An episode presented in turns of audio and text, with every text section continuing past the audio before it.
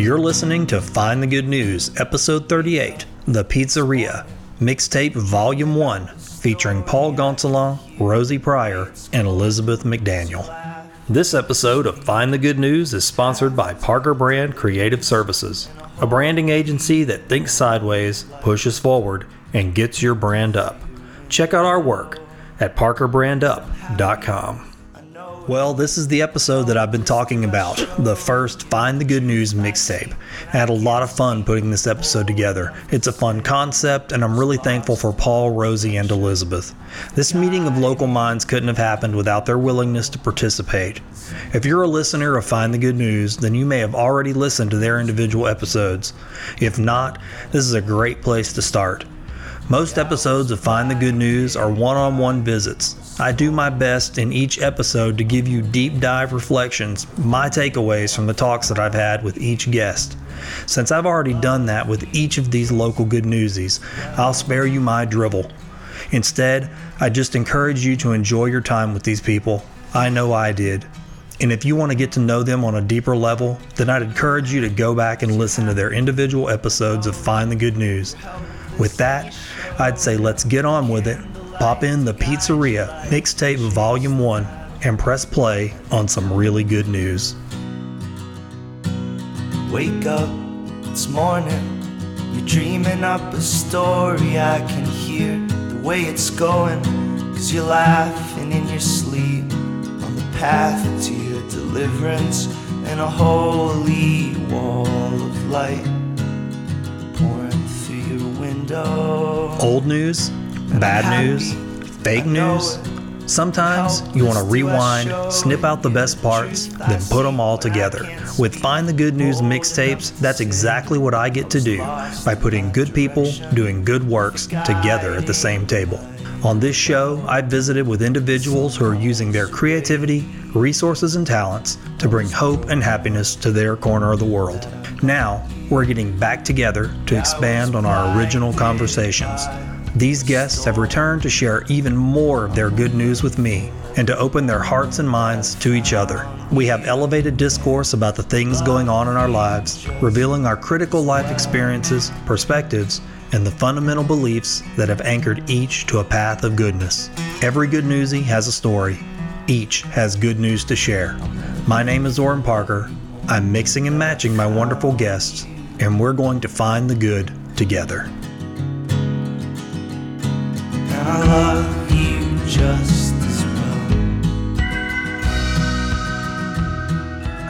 how much you guys know about each other, so I would love to start off with just going around the table uh, clockwise. Which, you know, you guys know me. I'm not, and the all, people who listen to this show have to hear me every single episode, so I'm not going to reintroduce myself. But if you could just introduce yourself, so people who maybe haven't listened to your episode know who you are. Okay. Um, my name is Rosie Pryor. Uh, I was on the podcast how long ago? Oh, I don't know. Months Let's ago. see. Well, it It's been a while. matter. Yeah, it's it's been a while now. Yeah, I feel like it's been a few months at least. has, but it um, has. and I was on here talking about uh, my recovery blog. Um, I write about my recovery from um, alcoholism and addiction, and also uh, anorexia and bulimia.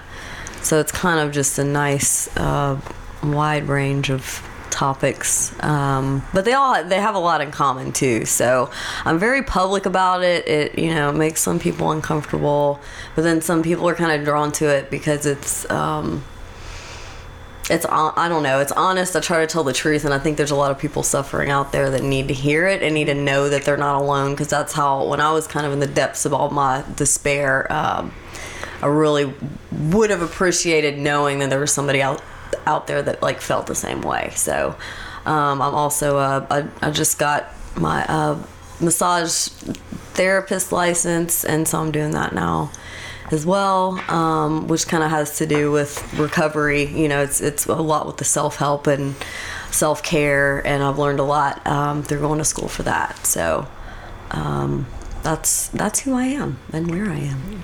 That's that, that's a great intro. Yes, thank you for sharing. Yes. Yes, you're welcome. And the gentleman to your left. Yes, my name's Paul Gonsolin.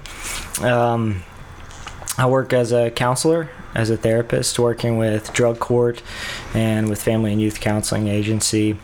Uh, also work as a musician, and I play with a band Crybaby, 50s rock and roll, and um, a bunch of other people too.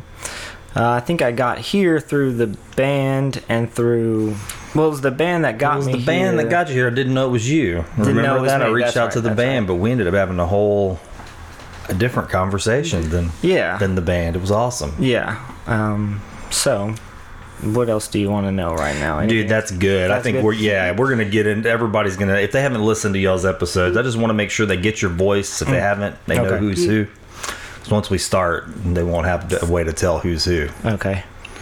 I'm Elizabeth. I am a pharmacist by um, my day life. I teach Buti yoga, um, and I'm an ontological coach. Um, so we blend um, coach to way of being, which we say every human lives in language, emotions, and body, and the intersection of those three is how you move in the world.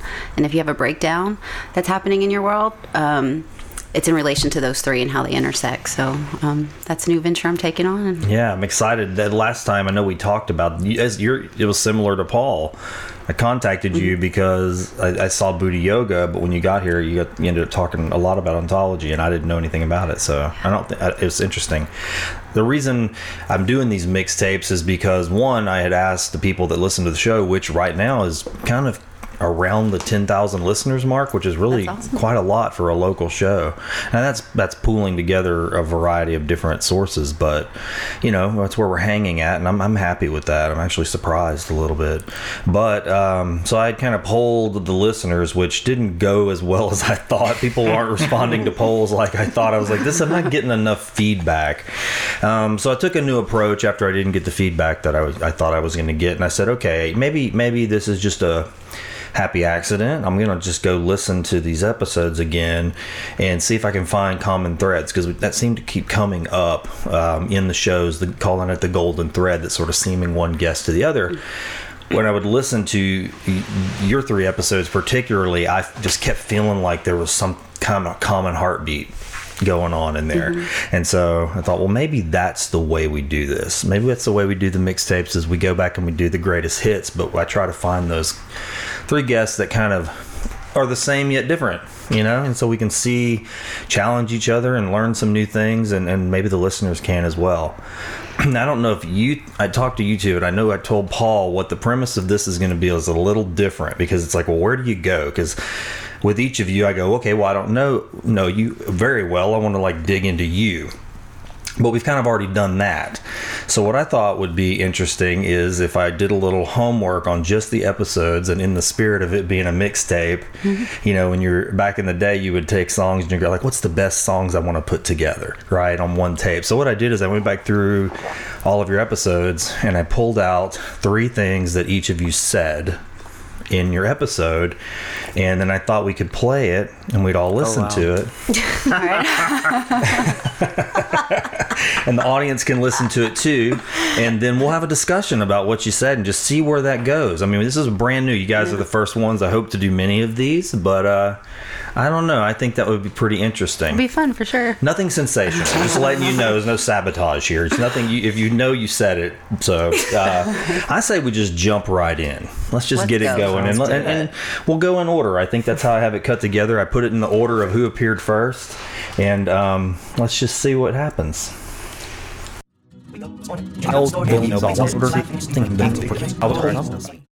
I can't tell you the wailing and weeping that nobody saw. My wife didn't see it, my children didn't see it. Something happened during the making of that video, particularly. And I, and I told her, I said, something's different about this pain. I feel like I'm not supposed to run from it. Like normally, you, you stick your hand in a fire, your instincts to jerk it back Right. this pain, I feel like I should enter it. And by entering it, it's actually surrounding me and doing something good. And I don't know what it is, That but it's a really chamber. cool. And I remember calling it uh, the heart chamber. I'm like, I'm entering this wounded, bleeding heart, and I'm supposed to be in here and I don't know why, but when I come out, something's going to be different. So yeah, I think that's the closest thing I can like. Yeah, I mean, you you know that was that was a really great example. I mean, I I think if you know we do all these things to numb, we do all these things to not feel to run away from it because like you felt that visceral pain, you know, and um, if you cannot if you can't feel it, you can't heal it.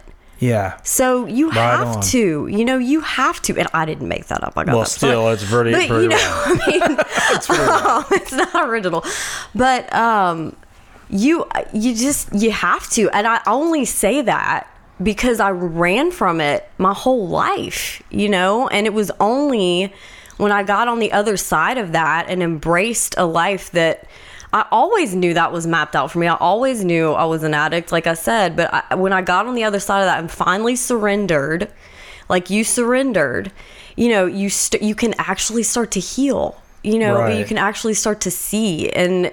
You know, you you crack your heart open, but it just makes more room to grow. Like, you know, it just makes more room to to em- embrace other people and, you know, be compassionate and empathetic. So, I, it, it seems like a horrible thing to be in at the time, but you have to do that to move forward and up.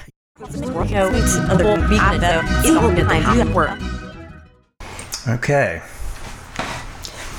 So that's interesting. And, you know, Paul and I talked about some of that related to that when he and I had our conversation. Yeah. uh, So, I mean, I guess if I'll just jump in, it seems like, and I listened to this, but it's been a while, but it seems like you're talking about your pain and kind of the value of going into it and what that means. Is that kind of what was going on in that moment? Exactly, yeah. hmm Mhm. So, and as I was listening to you speak, it's like I went into this place and it almost felt like a, a sacred thing. Yeah. That's what I like to think about. Yeah, This I think old that's kind right. of pain is like I run from it, but once I'm in there, it's a little bit like, oh, this is a very meaningful and a sacred thing. For me, that means nothing holy or religious, but just that, oh, this is a very special place where something is about to happen. And once this happens, if I can let it, I will be a different person on the other mm-hmm. side of this, and maybe one that I've been waiting to become for a while. Man, that's pretty eloquently said. Yeah. Yeah. That's very accurate to how I would say I felt when I've been mm-hmm. through things that are bigger. You know, not mm-hmm. smashing your finger with a hammer, but like real deep, mm-hmm. deep cuts. Yeah. You know. And I think we can get caught in the story of like an emotion is good or bad or right or mm-hmm. wrong and not want to go into those what we call negative emotions. Mm. Um, but there's always learning to be had and what what is it serving you to Yeah. go there. Um, so for me to be like a you know in a sad place is negative for me, and so I'll try to move and you know do something to get out of it. But there's a lot of learning and a lot of growth that can happen if I allow myself to sit in it and appreciate it for what it is and what it's trying to tell me yeah. in those moments. Yeah. No, I think I can relate to that too, and that's in, in retrospect. In the moment, you know, it's not always that clear, but in retrospect, it's kind of how it seems to be. I can say even yesterday, just a simple example. I was getting a little frustrated with the uh, duties I had been tasked with yesterday, and I know. I could monkey mind. I was just feeling frustrated. And I was like, man, I'm really getting frustrated. And the more I latched onto that, it was different than watching it you know if i and i did i mean i'm not I'm not patting myself on the back but it was like okay this is a great moment to like kick into these mental exercises this is why you practice. Is like i'm feeling frustrated. Why? Watch it for a second. Oh you're tired. You're tired. You need some sleep.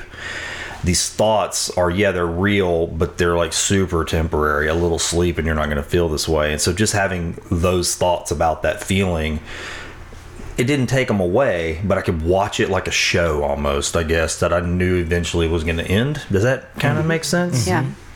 Yeah, there's that kind of on the surface day to day frustration, which I'm dealing with all the time as well.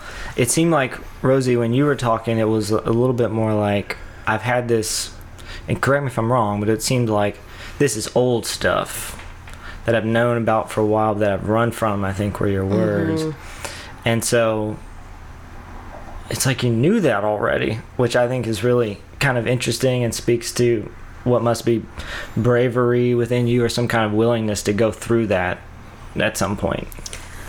Well, Is that I what mean, you were talking about, or was it different? I think that um, as far as pain goes, it's just. I think it's frustrating, or it was for me to think that all this pain was just kind of for naught. You know, mm-hmm. that it was Yeah. for nothing, that it's just like, mm. why, why, why? And for years and years and years. And then when you can finally look at it and say, oh, that was just like building me up to the place that I am now. You can't see it when you're in it. That's Yeah, the, you know that's you. the frustration.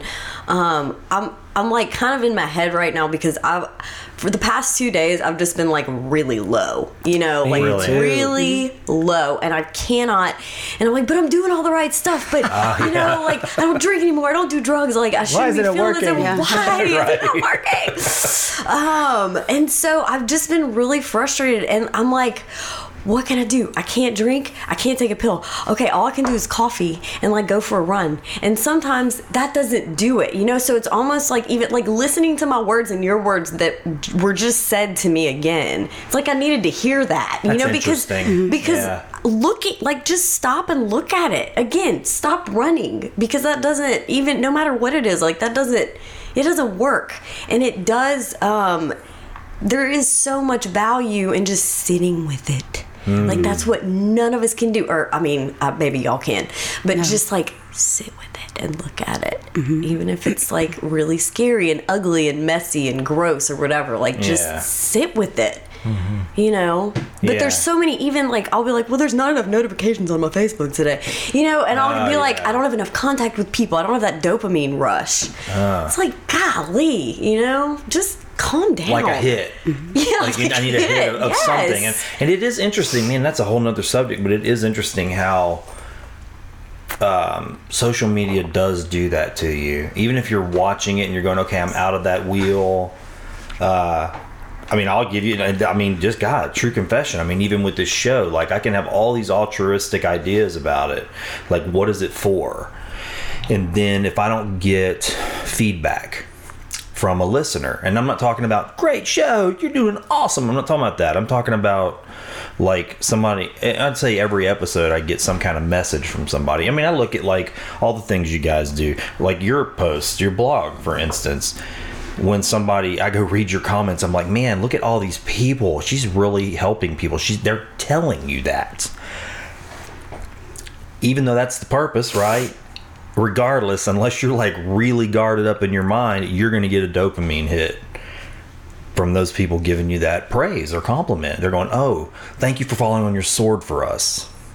Do you know what I'm saying? So then it's like, am, right, and so that's where like I am right now. And I'm sorry, I don't mean to. no, this God, up. this is what we're But- here for. It's awesome. I so mean, n- so I, I'm at the point now where I'm like, who am I doing this for? And I hate to hmm. even say that because you know it's embarrassing and it doesn't it doesn't go with what I'm trying to do. I and it, I, I want you know I want people to know they're not alone, but I also like to know that they like what I'm doing. Yeah. So it's just hard. Yeah, yeah. it's like a catch twenty two. So it's mirrors. I mean, we need Right. these we, we mirrors. I hear this all the time from people. Uh, just on this show and just in communication is like you know without feedback that, that they don't care about you know we get trapped in the mirror that we the literal mirror on the wall but people are the are the mirrors man. That's the one we want to see ourselves back from them. Oh did you respond positively to me? Are you telling me that that's that I'm pot that that's positive? We've had a positive engagement that's difficult because our identity comes back to us hmm. through these people. And if some, well, I mean, I know for me, like if I'm in a conversation and I feel that energy stalling out, I start to feel like they're not interested in this. They're not, they, they don't want to have this mm-hmm. conversation. Am I doing something?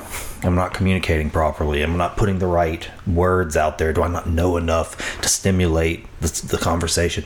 It's all just running like static mm-hmm. somewhere in there. Even if I can't verbalize it later, it's there. Starts to make calloused words, you know, that I can go, oh, these are the thoughts that I'm having while this is going on. I don't know. It's difficult. I, I, can, I bet in, in your situation, similar to this one, I put a show out and I get two or three messages, like long letters, and I go, man, that's what I wanted. Not the message, but to know somebody out there heard something that they related to and they most of the time it's I thought I was the only one who thought this, or oh, I thought I was all alone, or oh, I had these worries too. Thank goodness somebody said it. Mm-hmm. Whether it's me or somebody on the show, that kind of feedback, honestly, it's fuel to keep going. But when I don't get that fuel, I get the same sort of feelings, and it's weird. It's all and it's social because without social media, that doesn't happen. You don't get that feedback. There's no platform for it unless somebody's going to actually lick a stamp and send you a letter or call you. You're not going to get that. Mm-hmm.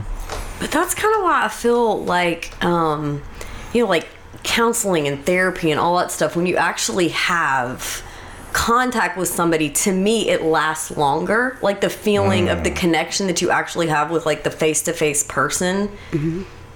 To me, I don't know. I, I feel like that leaves more of an imprint. And I like when I go to my outpatient therapy, you know, three nights a week or whatever, I see the people there, I kind of vibe off their energy, and I leave feeling like, ah, like on fire, whatever, at nine o'clock at night. And I call my husband and I'm like, hey, da, da, da. Yeah. It's like, oh, you're so annoying right now. Like, I'm just trying to sleep. You know, like, what is wrong with you? I'm like, I just hung out with the coolest people. So um, I think there's something about face to face that we lose in the, you know, the button clicking and, Yeah. and all that stuff. No, I agree. I think so too. Even reading. I don't know. It's this age that we live in with this. So you can put information out there so quickly, little short thoughts. And I'm kind of in this place with that kind of communication where I'm like, I'm either going to put out really long content or I'm going to put out really short content because uh, just banter. I'm just not interested in that. I'm like, no, I'm either going to put out a really, at least a paragraph of thought, something that a, a solid feeling that I've fleshed out, or a, a, anything, an idea, or I'm going to scale it back to just something really simple that can be just mysterious and simple. Hmm. I don't want to do, you know, like KPLC comments, not to throw them under the bus, but I mean, just I don't, I don't want that. That hmm. that's not, it's not elevated conversation to any degree. I don't know. Mm-hmm. Well, I think you, like I, we would I would say that all that's feedback. You know, it's feedback you're getting from people. Um, but it's real important to know like where your come from is, and Yeah. to not get stuck in the stories. I mean, you were ta- saying all these stories that you create if you get feedback from people, positive or negative. Yeah. And what it allows you to do, and how much we get caught up in stories, and Yeah. what that allows us to live or not do, do or not do in our lives. Um, and how important it is to know like you're come from and where you stand and, and you know what you're trying to get out of it so you can stay centered in all of that and say you know this is my driver this is what's driving me and this is why i'm doing it. And you know their feedback can be positive or negative. I can take it or i cannot take it but you know this is what i'm doing. Yeah. For me, uh, the thing that stood out from what you said is well, something like one of the most painful things that I've endured is the idea that all the pain I'm going through has no meaning. And um, we've talked about this, and one of the things that I've read and just kind of know is that pain is a certainty. And that's the end of that statement right there Right. it's a certainty. So if I'm going to deal with the pain of being alive, whatever that may be for a different person, and the comments on social media, I need to know why I'm doing that stuff. yeah. And if I do, I'm moving in my valued direction. This is what I want to do. I want to put out a podcast that affects people in a positive way. I imagine you get comments of all range. I do mostly. Right. Yeah. Yeah. So you have a meaning and a purpose behind that, and I imagine that that makes it easier for you to deal with things like negative comments, if we call them that, or whatever. Yeah. Yeah. If you didn't have that, I imagine it would be more difficult. Sure, you could get wrapped up in that. I mean, that goes back to that mirror thing, and I mean, it's I think it's a good way to look at it. I mean, you can get wrapped up in your own reflection in the literal mirror. Hmm. Especially if it's only about the reflection. That's right. Yeah. It's true. I mean, if I'm go, if I were do, if you're doing a show like this or whatever activity, I mean, we're all doing things that affect people's lives, right? I mean, each one of us at the table uh, to whatever degree and through whatever vehicle we're using. But yeah, if you're doing those things because you for the feedback, then that's not gonna ever. It's gonna uh, to me that's just a sugar castle. It's gonna mm, dissolve in a cup of coffee.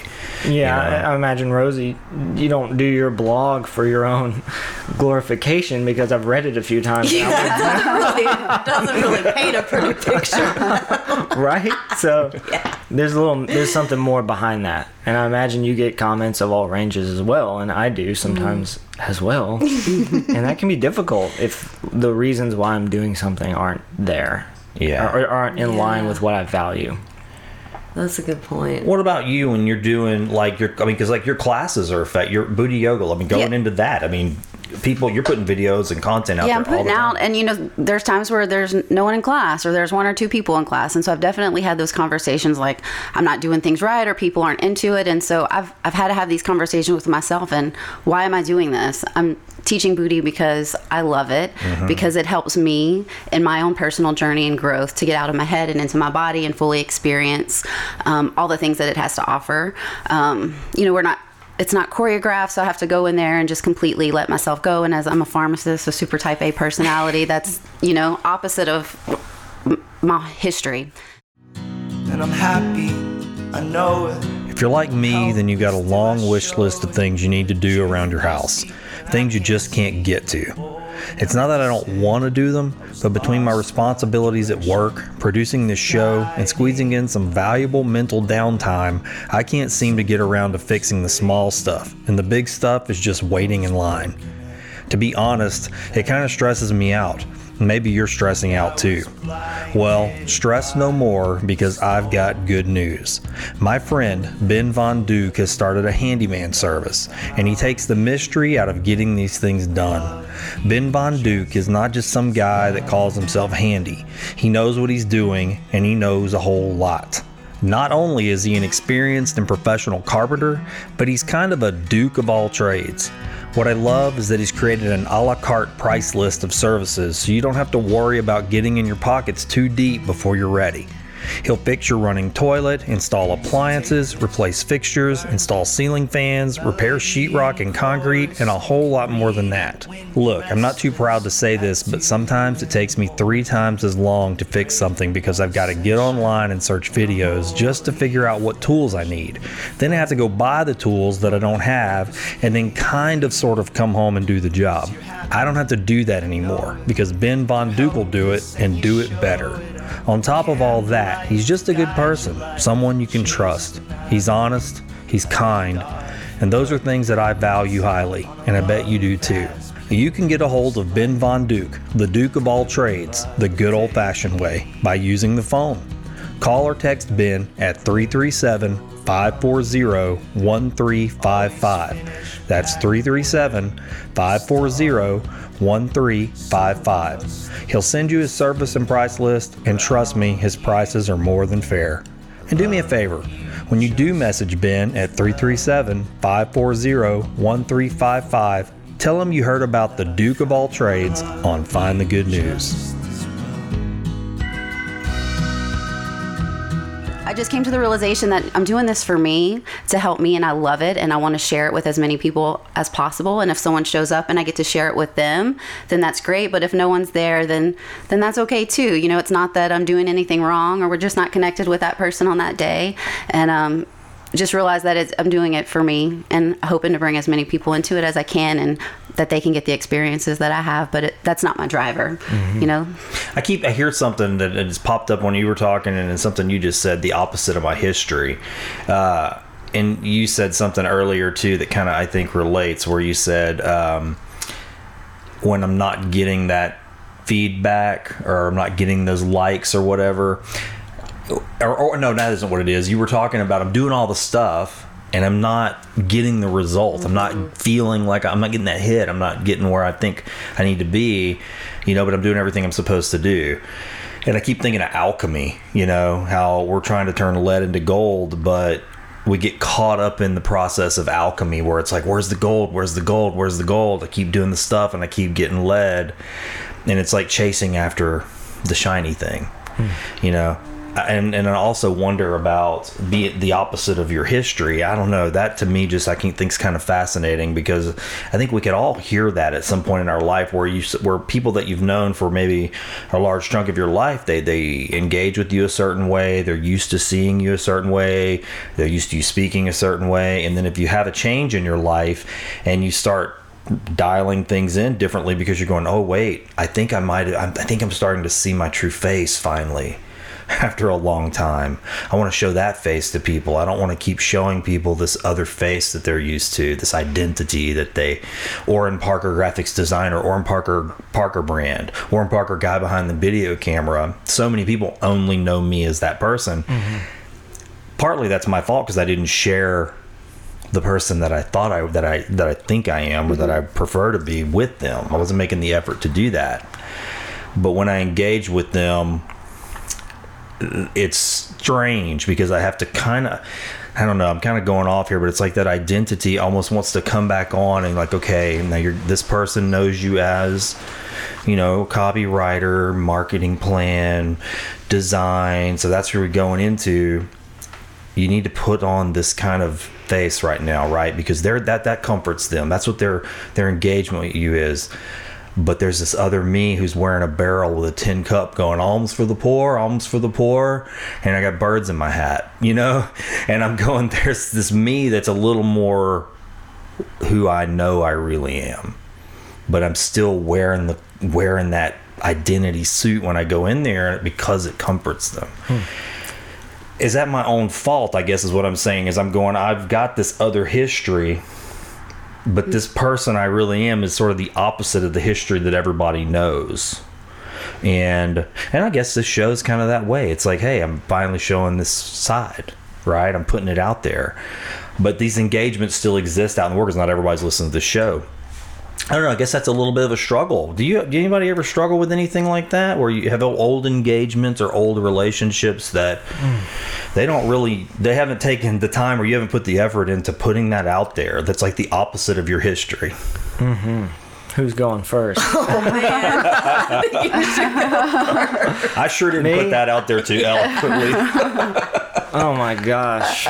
I mean, here's a strange experience that I have meeting up with someone who sees me, um, seeing myself through someone else's eyes who knew me when I was in high school, for example. oh yeah, okay. and they haven't known me since. That's yeah. But I see myself through them looking at me, like who I used to be. It's yeah. really weird. That, And that um, old mirror, like a time machine mirror. You're like, oh, that's who I. That's who they see. I. I was happy when I left that person behind. that version of me. You know what I mean? Yeah. And here he is again. So that's an experience that I have. Um, I thought it was like kind of special and unique that like, oh, I've become a few different people in the past 15 years. Yeah. But it isn't.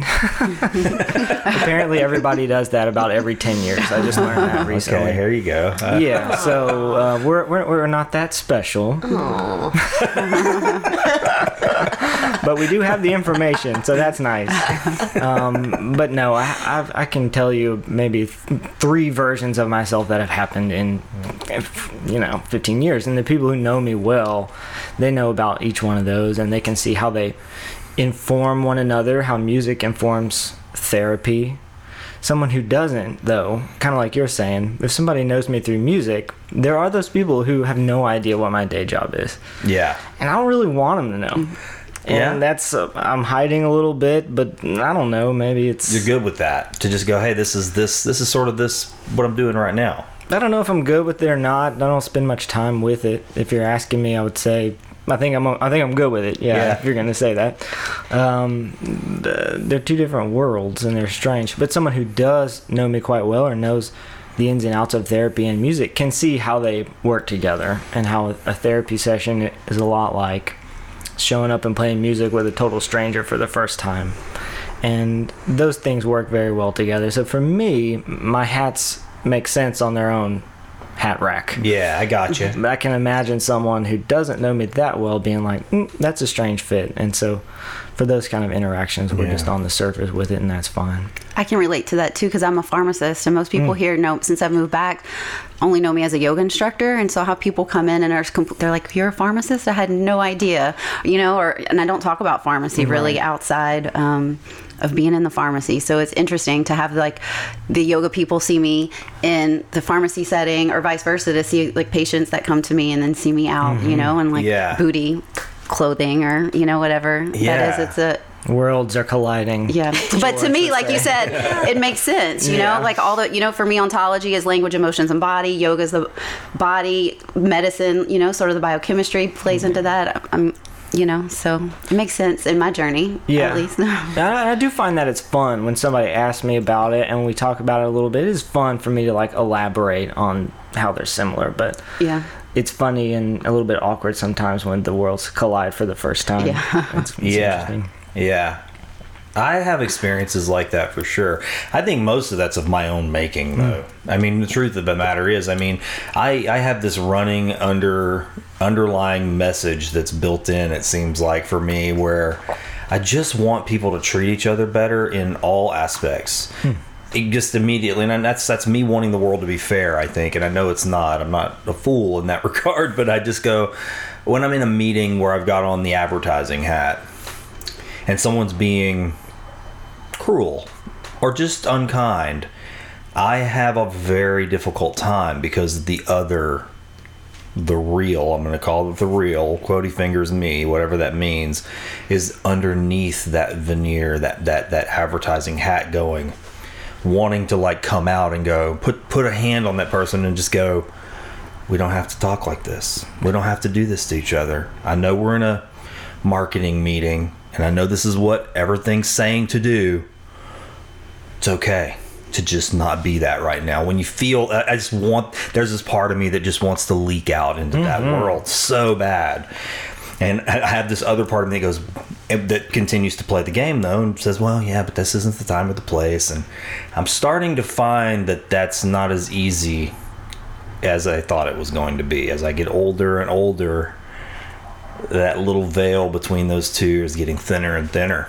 You know, partly again, I hate to keep saying it, it's partly why this show was born. It was like, okay, these tools, all the stuff we're doing, I think it's time to maybe use some of that and just go ahead and have a format for it to leak out. Because if it doesn't, it's going to start leaking out in those meetings and in those places if it doesn't come out somewhere. I don't know. Interesting. But, um, so you were the next guest, Elizabeth. Okay. We're going to go into the next clip. Let's see what you said or what we talked about. Really, this is David's thing. Which, uh, the actual people want- I mean, really, that's what it's about. It's it's connecting, and that's what what's been lost. I think. Yeah, no, I totally agree. I think that what you're doing with that and uh, other people are doing really in the community is exactly what I'm looking for. I mean, people want to connect with other people and I think in connecting with other people we start just like you said we start to see those common things and we start to go mm-hmm. oh I'm actually okay. It's okay to be a little this or a little that or maybe that anxiety I have isn't so strange after all or my fear is someone else's fear. And not that you mm-hmm. want the fear to grow but sometimes when you get the camaraderie that fear doesn't have a home to hide in anymore you know Well, one of the biggest lessons I got from going through the course initially, my coaching course, um, was the walls that we show up with. You know, and I had really bad social anxiety, and so once I realized that like everyone was showing up with the same walls, and it was just because of the things that the vulnerabilities that they were trying to hide. Once you realize they were all showing up with that, and it's like if we can take those walls away and just connect, you know, um, personally, how much more our relationships can grow. So we start off the weekend, um, the first EFL weekend is like a Friday through a Sunday. Um, and one of the first things they have us do is stand face to face with someone you've never met, like face to face. And it's the most uncomfortable thing. And you step by, by the end of the weekend, you're doing the same thing and giving everyone hugs and not feeling uncomfortable at all. Yeah. And the only difference that happened between Friday and Sunday was conversation. That's the only thing. There's n- nothing more than that. And so, if you can just take that approach with people and just realize we're the same person, I just want to get to know you. I'm not going to try and put up any fake layers or walls of what you what I think you want to see or what I think I'm supposed to look like. If I just know who I am and can be from that space and can connect with you from your space, then mm. it it's a beautiful thing. Just just want to remind me, think what I like, but you're still beautiful. Well, that's interesting because it kind of leads and that kind of makes me feel like what I was talking about. Well, that's it's funny that that's the clip you played because I was about to say talk about that again, just because that's what it reminded me of. You know, we have all these walls that we put up. I remember actually being in a restaurant post this workshop, and before I would have had so much social anxiety just standing there, like waiting to be seated. And I remember looking around and just being aware of everyone and not not having that, and only the only difference was is that I be let myself be vulnerable that weekend, and so it um realizing that everyone's showing up with some walls or some story or some standard like you you know you were saying that they I should be this way because they perceive me this way that's some standard that you have that you think that you should live up to um, if you can take that away and just be who you authentically are and we could all show up that way we could just connect so much easier yeah. It's easier said than done, though. it is we say things you know we always say um, it's simple not easy you know it takes lots of practice um, Yeah.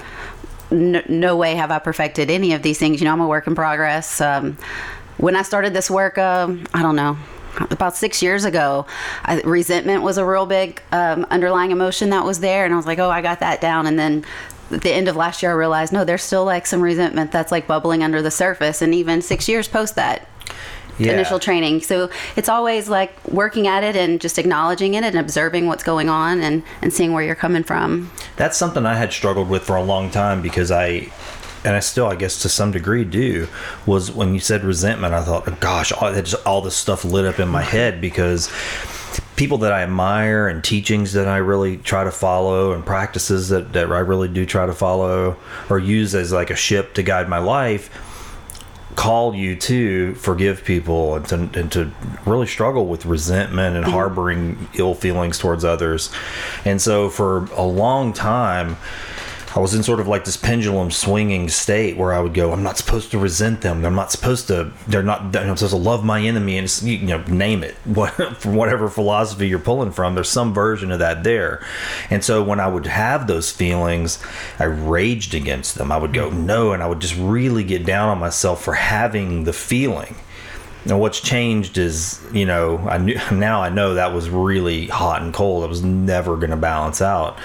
So now I, I allow it, kind of like the other things we were talking about. I just go, okay, I have this resentment, I have this feeling. I'm just going to allow it, but I'm not going to act out of it. Mm-hmm. You know, I'm just going to let the feeling come up, but I don't want to stay in that thing because that stuff just, God, it's so poisonous. For me, it is it really is probably with some of the worst poisons in me when I allow those things to drive my actions or stay inside my or lead my thoughts too long. Mm-hmm. You know, Well, that's like we were talking like good or bad. You know, that no emotion really is good or bad or right or wrong. You know, resentment, you know, can can be on the far end. You know, anger and you know all of this rage that you see, but also on the other end gives you the energy to protect your family if they if they need Right. You know, so there's a wide range in that, but it's just being aware of hey. I notice this for me now. It's like I notice this sensation in my body, mm. or I'm behaving in this way. That's maybe a little bit of resentment showing up. Like, how can I adjust that? And just being aware that it's there and not letting it driving me. Yeah, that fascinates me too. Chemicals in the body. That's something for a long time I totally just for, would forget that was even going on. I would always just go, "Oh, this always happens when I get in this situation, something physical." In the last several months, um, I ended up in a pretty negative altercation with somebody, and it was just tr- it, it, everything I'm talking about. Just it was right in that category. It challenged. It put all my beliefs into practice. Everything I think I know into practice, and it was also you know stimulating all that stuff in my body. And so then it ultimately ended up in sort of like a very heated, unfortunate face-to-face conversation. And I remember it had been a long time since that had happened in my life where I was like, wow, these things still happen.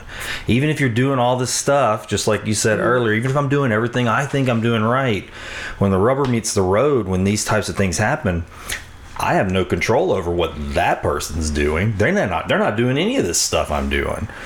So they're in a totally different place in this engagement now. And here I am having this negative engagement and I'm going, okay, what can I put into practice here? What can I put into practice here? Nothing's working. This is just staying led.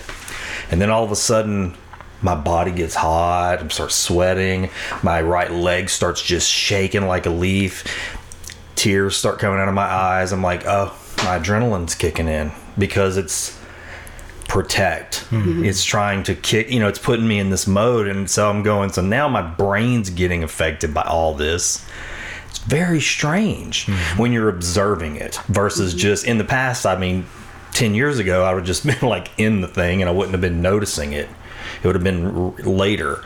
To be aware of that happening in the moment was such a strange thing. I mean, I went home and told my wife, I said, God, this is. I, let me let me sit down and just talk to you about this. Like mm-hmm. all this, the thoughts that kick in, the way my body's reacting, It's great stuff. just wild. Bro. Yeah, I, I, I get the privilege of working with an anger management group in my hmm. job, and this is something we go through a lot. What does my body do whenever something comes up for me? And like you're saying, if I can notice that as it's happening, then I have an opportunity to do something a little bit different, or for me to connect, like we're mm-hmm. saying here. I would like to share with you that when you do this thing, I start to feel blood rush to my arms and tears are coming down my eyes right now. Yeah. And I'm not really sure what's happening, but I just want to share that with you and hopefully try to connect right now instead of doing something else. Yeah. And now we're connecting through our sensations, and I mm-hmm. was able to report that to you. That's different than I threw a chair through the wall. I Yes. noticed 30 minutes after that Dude. that my blood was all over the place. You my- like recounting. This. I mean, this is. I literally. I thought this is funny. I mean, it's like you were there because I literally said to the person in front of me, I said, "Dude, I'm here. Try. I want this to be peaceful." I said, "But if you will look at me," and I mean, I said that. I said, "I my eye. I mean, it was just like there's pouring out of the corners of my mm-hmm. eyes." And I said, I pointed to my right leg and my foot. It was just, and I said, "This is adrenaline." And I was like, that means something. Like, we've got to stop this. Mm. And so I went home and I thought, just what you said, I thought, man, how many violent things happen in our world because we're mm. not doing this kind of work? I mean, like stopping ourselves and Well, watching. the mind body connection and i think for the coaching that i do the body piece is such an important component because we're so unaware of our body but once you can connect to that and then you can be have awareness of what's happening and you can make shifts at that point that's where the real magic happens because um, our bodies are not disconnected from our emotions you know? It's a biochemical process. They physically Yeah. live there. You can't get away from it. So even though you want to suppress it suppress it suppress it it's going to show up in your body somehow. I think that's what's so cool about the both of you and your bringing yoga to people. It's like for me, that puts people in touch with my body and my emotions, and then it's like I think even just through that, you're getting so much closer to your emotions, mm-hmm. even if we never even talk about it, because I'm so in tune with my sensations, and I'm always working on that when I'm working with emotional awareness and stuff like that. and listening to your pos- podcast and um, the meditation that you do i mean that's really important too just to get to the center of where you are and where you're you know we were talking about what i was talking about before of um, getting rid of those walls and knowing where your come from place is and what's at the core of, of you and what your drivers are you know and that ties in I mean, that's complete body awareness if you're not talking for and there's so much that just lives right under the surface mm-hmm. of my conscious brain. Mm-hmm. And so it's just really exciting to get underneath that sometimes and see what happens. Is, do we, I just want to ask, I mean, do you guys all meditate? Do you meditate? Rosie? I used to. What did that look like for you? I mean, because everybody's got a different. Well, it was kind of funny. Like, uh, I went to yoga training in India, and um, it was kind of like a backwoods thing. I don't, I don't know if it was even on the map where we were, but it was like the cheapest, you know, thing I could find. Um, and uh, she, the lady, gave us all like uh, the trainer gave us all the spec- specific mantras to us. And we were like okay this is sacred it's a secret. And she's like you can never share it with anyone else. Okay so Yeah. we're like oh wow you know so we all like it's we finished the training. It was a month you know of intense training. And then we all go out one night and we're drunk at you know somewhere in india and uh, we're like, all right, tell me what your uh, what was your mantra? Oh, And it yeah, was all right, the right. same line. so I was like, what is this? you know, I just, I, I was kind of like ruined for it. For I get it. Yeah, while, I've been but- involved with things like that too, where it was like it's secret whenever everybody everybody has all these rules, and then all of a sudden a month later, after the retreat or whatever, you start hearing everybody's junk, and I'm like, well, this kind of breaks the rules of the retreat that we all held so sacred. You know, it's disappointing. It's, yeah, take you out of um, it. But I did. I've done like a transcendental meditation uh, course before. Um, it, it's just it's hard, and I could come up with any excuse. If I didn't have kids, I'd find something else to you know. Hmm, that's honest. But, I mean, um, yeah, I- but you know, right now my kids, if I wake up, our house is so you know to where everybody can hear in every room. If I wake up at four in the morning, my daughter's gonna be like, "Can I have some milk?" Yeah, yeah, It's like, no. Yeah. they know you're awake. Yeah, so I'm, I'm not a very good person to ask about meditation.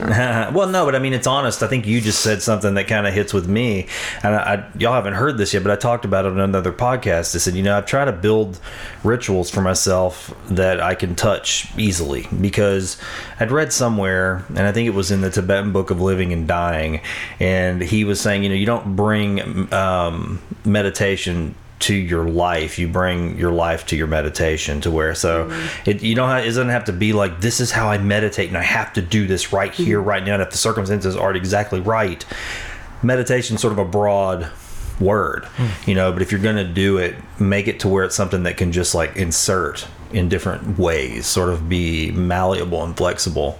So that's helped me because i'm in i, I can relate a lot to what you're saying because my son knows when i'm trying to have quiet time somehow i don't know how he knows but he does and and he's a kid and so i've tried to i try to take make that the meditation so if he comes out i go outside in the mornings i have this bowl of sand and you know i've, I've gotten to where what i do instead of lighting candles is i light an incense stick incense stick and then I put it in the sand, and then I, I sit with that for a while with those thoughts, and then just let them go away. And I, if I have time to do that, that's great. But what's happened is he likes fire. And he knows that I'm out there doing that. And he's like, Well, Dad's got those matches out there. I'm going to come on out there. And he gets out there and he starts like, Dad, I want to light some incense for it. I only got 10 incense sticks. All that sacred stuff I'm trying to build in is like, haha, that ain't happening. Now this whole tube of incense is burning. And then he's striking matches. And so, you know, it blows the whole thing. Hmm. I could, that actually could become a source of great frustration if I let it. And so what I've tried to do is go, well, maybe this is the meditation. Mm-hmm. This is a great place to practice. Is right here where I'm trying to make something Unless sacred. your house it's- catches on fire. Well, I mean, You shouldn't yeah, meditate right, right. that. Well, we work with something called mindfulness. One particular kind of psychotherapy that I like is called ACT, acceptance and commitment therapy, and a huge part of that is mindfulness practice. And there's a little piece of that that's different than quote unquote meditation, which would be we're sitting down for an hour, 20 minutes, we're working with a mantra, we're working with our breath, whatever. Mindfulness is more like going into my sensations, any one of however many we have. Five, is it? Is it five? Someone please correct Yes, me if I'm yes, wrong. yes, I don't know. yes, yes. It's five.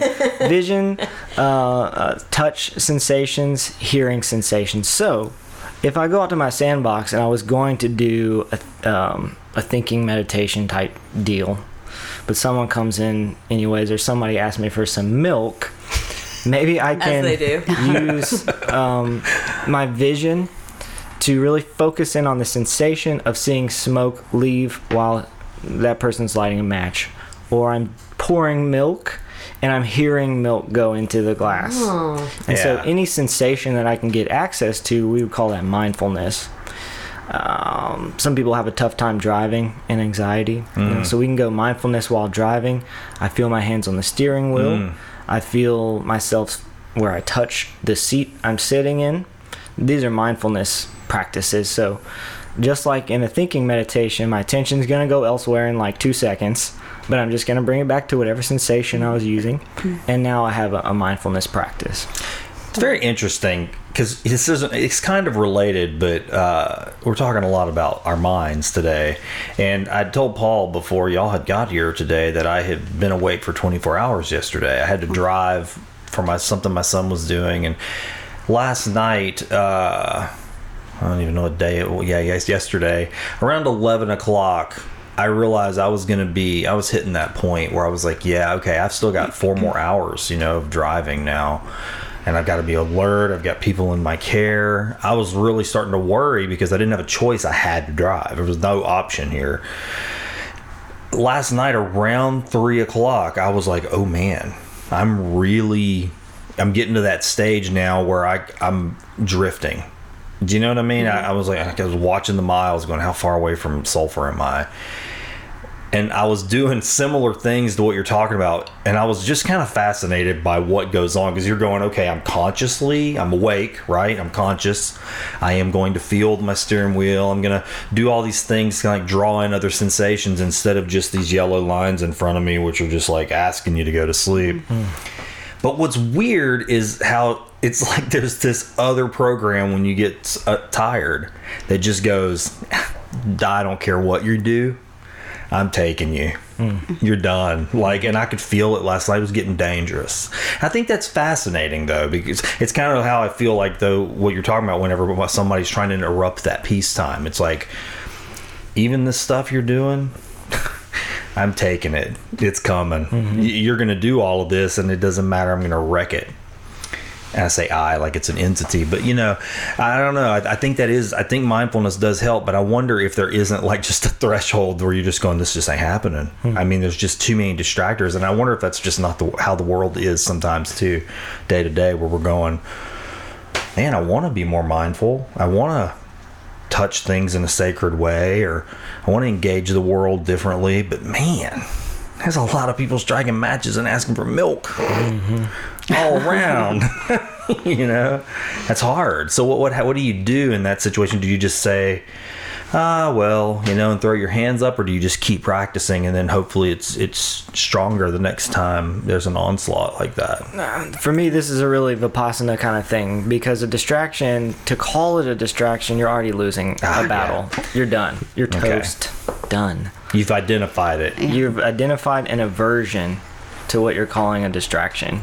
Yeah. and and the, the like as you push a distraction away, that is the distraction coming back at you with equal force, Yeah. right. Right. and that is you not being able to disconnect from your quote unquote distraction. Mm, yeah. So it's really I'm hearing an aversion to whatever I'm going through, and the more that I resist going to sleep while driving at three in the morning, the more I will want to go to sleep. yeah. and that probably seems like a really big paradox but it's more like disconnecting from the battle of distraction versus whatever you might call the other thing peace or mm. whatever it is you're after And I'm happy.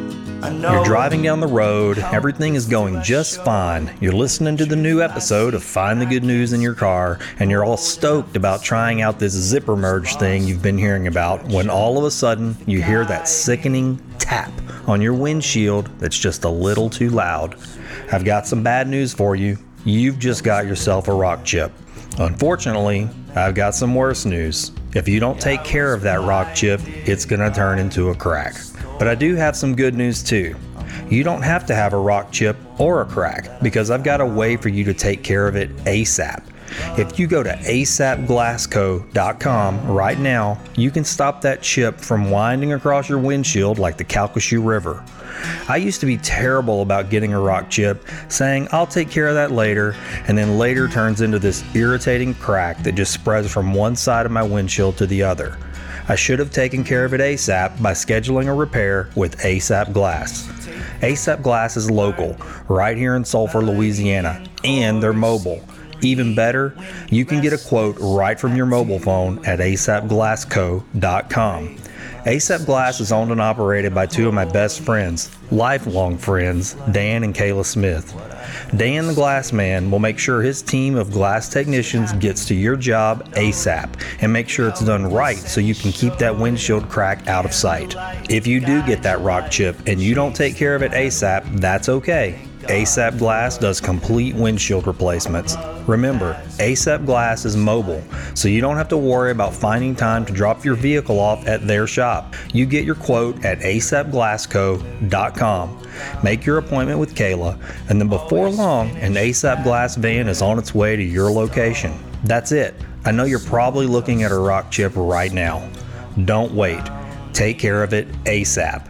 Go to asapglassco.com on your mobile device and get a quote. That's asapglassco.com. And make sure to tell Dan and Kayla you heard about ASAP Glass on Find the Good News.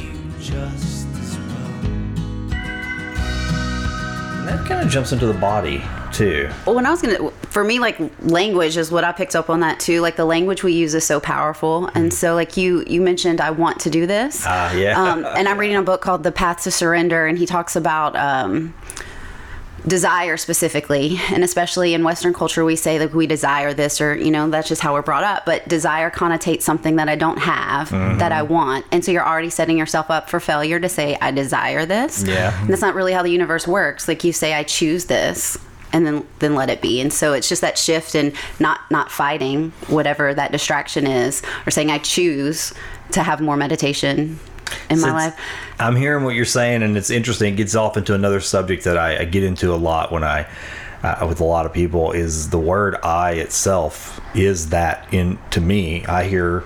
I've I have already identified and made a thing by even saying I. I mean, you can go off into that Yeah. territory too, because I've, it's a I've rabbit hole yeah, you can get kind of radical for a lot of people, and, and I find sometimes I have to watch myself, me, I, uh, in the conversations I have because I can get off into a land of the I and what is it, and we can stay there for a long time having that conversation. Uh, and I find it dangerous. I really do, because I have that conversation with myself a lot. I'm not not in a destructive way, but I do find it fascinating. I mean, I'm reading right now uh, "The Other Shore" by Thich Nhat Hanh. It's his um, reflections on the Heart Sutra, which is a sutra that is uncomfortable for a lot of people because it's about being and non-being and about the components of things and that all of the things that make up us are empty. And a lot and the, it uses the word emptiness a lot and that word is very it makes a lot of people uncomfortable be, because it says well then what what matters? If everything's empty then why do anything at all? Why does anything matter? Sort of nihilistic. And so he, he even mentions that in the book that he said you know the reason he wanted to do these a new translation is because that word in western culture comes across wrong a lot of times it doesn't translate properly it pro- translates as emptiness just so much more to that word from i guess a buddhist perspective but I don't know. I'm fascinated by that. You know how to break apart these components and go, okay, well, what is the I? And one of the things that he says is, well, the I is an agreement. And I was like, okay, now I'm getting on board with this. When I say me, and I say I, it's an agreement I've made that all of these things, my history, my family's history, all the things that's happened to me, the things I encounter every day, that have made the I, the me, the Orin that I see in the mirror, is something that I've agreed to call me. I own a car. I agree that the all of these things have I am this, but I'm not. I don't. I shouldn't be caught in this identity, hmm. and just say, well, no, I exist. I am me. I am. Okay, and I'm solid and unchanging. Are you? Right. Exactly. you know, and it's like an agreement where you say these things. You have to. It's a handshake you're having with yourself. But re, in reality, if you start breaking it out, that that, that starts to fall apart really quickly. Hmm. You know, a lot of who we are is things that have happened to us, things we remember, things that happened to us that were out of control before we were born. You know, and you can just keep drilling back. And I think that's pretty fascinating. Oh yeah, super fascinating. Uh, there's a movie with Will Smith in it. I I think it's The Pursuit of Happiness, but there's this one line that like sparked off a whole line of thinking for me. And they go into I- maybe it's the wrong movie, but Will Smith is in a hospital bed. He needs to accept some kind of treatment. Somebody comes in and they say, "Your body has rejected the treatment." And it occurred to me to ask, "Who's the him that's rejecting the treatment?" Oh, that's seven pounds, I think. Seven pounds? Yeah, yeah, yeah. yeah. I've So seen if that my movie, body's yeah. reject rejecting a treatment, what part of me is it that's rejecting the treatment? Does that make any sense? Yeah, yeah. There's a me in there that isn't my body, is what that Yeah. line suggests, which Yeah. is really interesting. And at the bottom of a long meditation retreat is an experience where I cease to exist. and that's why I went there. And super fun, super Uh-huh. super fun, but can be scary. Yeah. I think for some people, but for me, it's just a blast because, oh, at last, I am free from all of these thoughts and all of these things that I've been wanting to be free from for a long time. It's nice. This reminds me, uh, of what you're talking about. Yeah, I mean, and I think it's kind of what you were saying there about having, I guess, a desire for something. You know, sometimes I, I when I, and again, I, every time I, and I, this is a problem because I say the word I. We all say the word I a lot, but I remember my speech teacher in high school. She would catch us and teach us to stop saying and and um, and if you did it, she was like, "Nope, start over." And you go, "Oh man, I got to start over again," because she was trying to break that habit of filling the space with these ums and and so even to this day, after this 25 years ago, I hear and when somebody's saying and dumb, it it just comes out. You know, it's like a splinter, and I'm like, oh man, I wish I'd stop saying it. And that's all I can hear. That's what's happened to me in the last several months since I started reading that Heart Sutra again and thinking about this. That word I, me, it's like it starts like echoing, and I'm like, man, even that becomes a problem. Mm-hmm. You know, because now I've got this have latched on to this thing and now the idea of the I and the idea of me is now a thing and I'm gotta I've, I've made it a little object to pay attention to and so it's become like a noise almost. So I guess it's it's almost like it's trying to break. It's trying to wash that out somewhere. It's I don't know that's it's mm-hmm. pretty wild stuff. Mm-hmm. It's fun.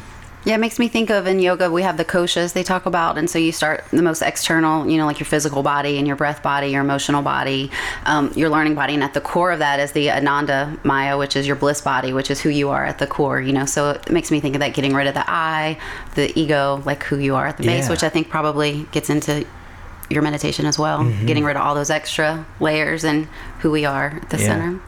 It's just I wonder how dangerous it can be though if you don't if you don't have a way to balance that out because I can see it. You can get so like in Buti, one of the one of our core beliefs is that you can only be as spiritual as you are grounded. So like you can get caught up in these sort of ideas and living up here, but we also are humans living on the earth right now. And how does that serve you in this moment? Yeah. So making sure that you have ways to bring you back to that's important. Yeah, yeah. I think that was what was important to me is to seeing it as an agreement that I have to make. You know, mm-hmm. and I go, well, it's an agreement that I I'm gonna make so I can stay grounded. The agreement grounds you. I guess that was partly why that's your touching the earth moment, right? Where you go, well, but there is an I. It is just made up of a lot of things, and that's okay. That's the agreement that I I understand it as such. I don't, get, but I can't. I don't need to get caught up in my own identity too much. It's, I don't know. For me, I think it's good. I think it's healthy. Helps me um, see other beings the same way, and and not other beings as empty, but other beings as the same, as made up of mm-hmm. things. You know. I like the agreement part because I hear responsibility and I hear empowerment in the sense that if it's an agreement, I have the option at any time to disregard this agreement and to choose a new one. Right. And I like on the sound the that. same Yeah. side of that coin is if this is an agreement, I'm responsible for living in this miserable agreement. right. Right. All right? That's Yeah, a I lot can- of power and responsibility put squarely on someone's shoulders. Yeah. I like I like the uh, for me I like to be able to dip into that and then be able to pull back. You know, like if I go for a long walk, you know, and, and I'd say all the circumstances are right. You know, whatever that means. The the weather feels good. There's sun on my skin, wind blowing. I mean, and I can just get into that space where that I starts to dissolve a little bit. That's a wonderful feeling. It's like you feel connected to other things and to to your life and to existence and just the whole sort of universe i guess you know you're like wow really start contemplating like how things arose into this point where there's conscious beings and i think that's a beautiful thing heart sort of open begins to open up um you can stop your brain long enough, y- you can get that. yeah. Yeah. And that's a wonderful, wonderful place to be. Um, maintaining some residue from that when you get out in the world where you really do have to be an I, because Monday morning I have to be the I. Monday morning I'm going to have the I that is Oren's going to have 50 emails to deal with, and there's going to be people that want to talk to the I that is Oren, you know. And so, being able to know at least that, well, yeah, I can do this, but I'm not. This isn't all of it. Mm-hmm. That gets way back to what I said at the beginning about going into those meetings. That's that's helps, you know, to where I can go. Well, this isn't all of it. This is just a task that the I must do.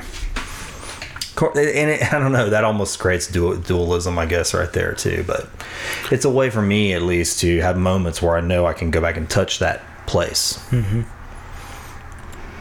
Man, we're off. We're off. It's great. I was just, we're all, you know, as far we all, have, you have to have a job, you have to, you know, pay the bills, all those things. But it's like about the quality of the exist, the quality of the experience that happens while you're there. So you can be aware of that. Isn't that interesting? I'm having this thought about the I uh, and all these things, but I'm also here being present in this task because it's part of my life, you know. Yeah. I got to take out the garbage at some point. Yeah. Yeah, right. Yeah. Yeah. And I think what you said about the mindful meditation, that's when that comes into play. It's just being aware throughout the day when you can. I'm not sh- shooting per, for perfection. Yeah. And, you know, and going easy on yourself. And Sure. It's, yeah. it's really helpful me for me to remember when I'm working with someone or myself with my mindfulness practice or meditation. I like to remember there's people, you know, who dedicate their life to this, and they still don't do it right all the time, and they never ever will. That is Yeah. not what we're doing. yeah. You know, That's right. that's helpful. That's funny. I was thinking about that the other day because I was kind of getting, this, you know, quotey fingers schooled by somebody about something that I do that they didn't agree with in my religious quotey fingers practices, and I said, you know, and I kind of got a little, the I got a little miffed about it, and I said, well, I don't want this is this is the type of conversations I want to have. I said, but just to challenge back, it said something similar. I said, you know, there are people who have devoted their lives to this.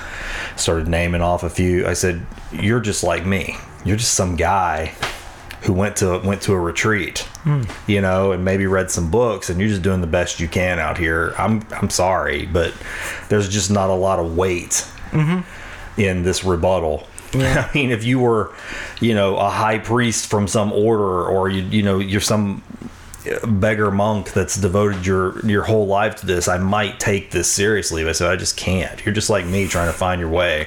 That out sounds here. good. That sounds honest. I mean, I was like, I just, I'm not mad at you, but I'm just not even going to have, I'm, we're not going to debate because neither you, you and I are eventually going to hit a limit to what we know, mm-hmm. you know, and we're going to have to go get an expert involved if we're going to keep going because it's just not going anywhere. But thank you for that But information. thanks for Yeah. telling me Yeah. that you think what I'm doing ain't right. Yeah. I'll wait for the Dalai Lama or somebody else to tell me, and they're not going to do that because they're too busy. So, you know, it was that kind of thing. That does happen a lot. Do you guys ever meet anything like that out in the world where you know, um, you do engage with people, and it's like, I don't know about that. I don't know what you're doing. If that's uh, if you're hurting people or helping people. I don't know. I feel like uh, I've been on such a kind of personal quest to figure out how I've been hurting people. You know, like Yeah, yeah. I've been kind of wrapped up in that, and so and one of the the great things about um, about AA in general. And I kind of wish everybody had this as like a template to live by. I just think it's the coolest thing. But it's just to like, so every situation, you know, if somebody upsets you or you have a reaction and where you react and you don't respond you react and you get and uh, anger usually for me comes from fear. It always stems from fear. Um it it if you look at that uh and you take it to a place where you're looking at yourself because you can't control the other person like we were saying. Like you take it and you're like how is this about me? How is this about me? Like how is what they're doing affecting me? Where does it come from? You know and you just kind of trace it back to the to the source or at least try to find you know did something piss you off earlier that day? Or you know because you can you can turn it around and you you, you know you really can live it. Because i'll go home like if something makes me mad i'll go home and just take it out on my husband and my kids and i don't like that about myself you know? Um, and so right now i'm just trying to to look at how I can change my, the footprint that I leave. Yeah. And not necessarily like look at other people and be like, well, you suck, you know? Mm-hmm. Yeah. Just trying to like Yeah. figure out how I can change the way that I interact and, and, and walk through the world. So I don't know. I'm kind of in a different I guess place. And as far as like the spirituality and stuff, I'm just I'm finding all this so fascinating, but it's like it's kind of way over my head. I'm just trying to like plant my feet on the ground here because the whole the whole journey for me over the past year of getting sober has been like a completely different identity, you know. And this is a small town. To to to peel off your label and be like, oh, I'm gonna put another one down. How's that for everybody? Yeah. No, like nobody likes that initially. Yeah. It hurts. It makes people uncomfortable.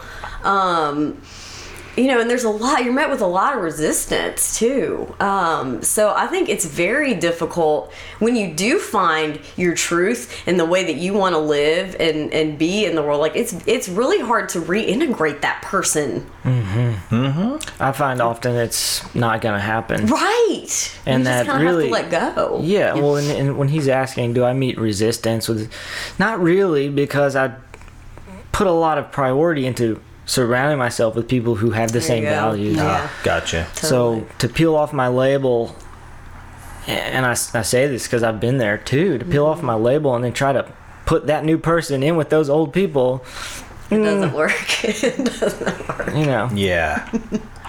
yeah. No, I, I, I get that too. I get that too. I, I I run the risk of uh, not having a lot of people, to be quite honest Right. with you, because of that. Because, uh, you know, you end up in a situation where, for me anyway, my, my situation is like, well, then I don't really have a group of people to practice with. Well, and here's know? something interesting.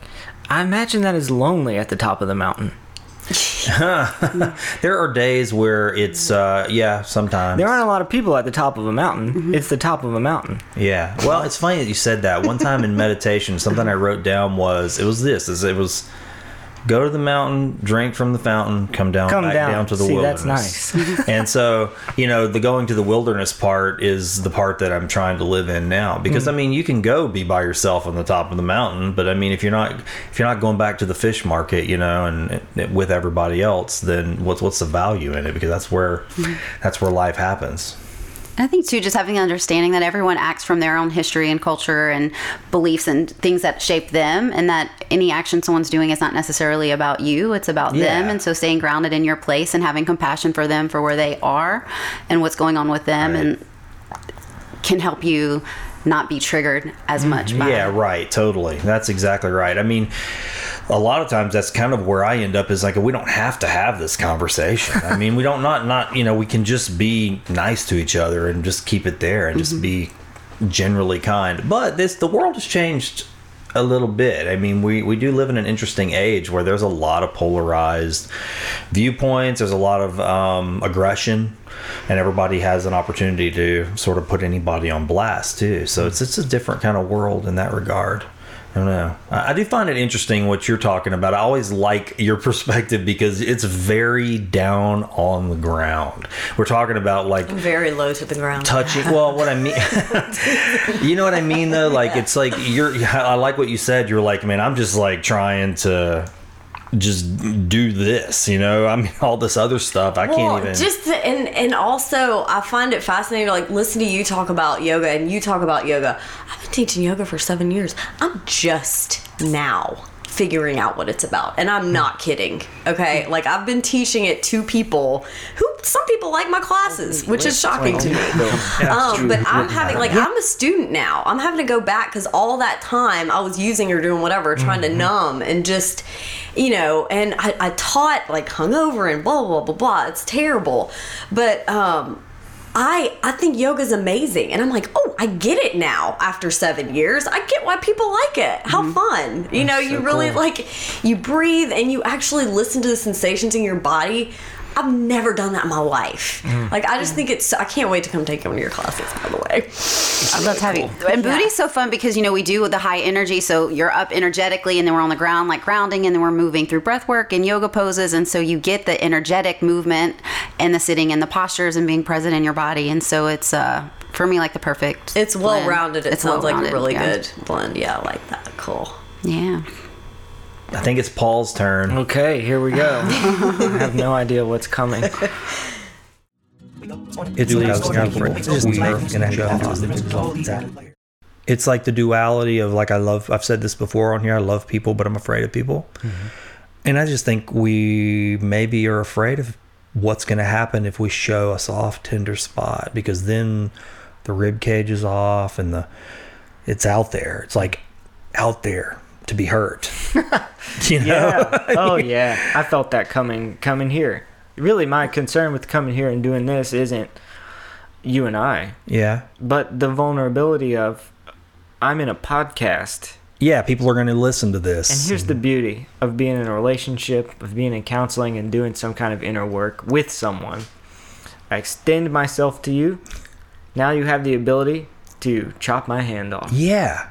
And that's vulnerability Yeah. And that's what i'm doing so that's that's the concern i think always and at any new any relationship it's growing and there's always a new vulnerability coming around the corner Yeah. and it's just can i trust you Yeah. with that you know Yeah. not to hurt me too bad Yeah.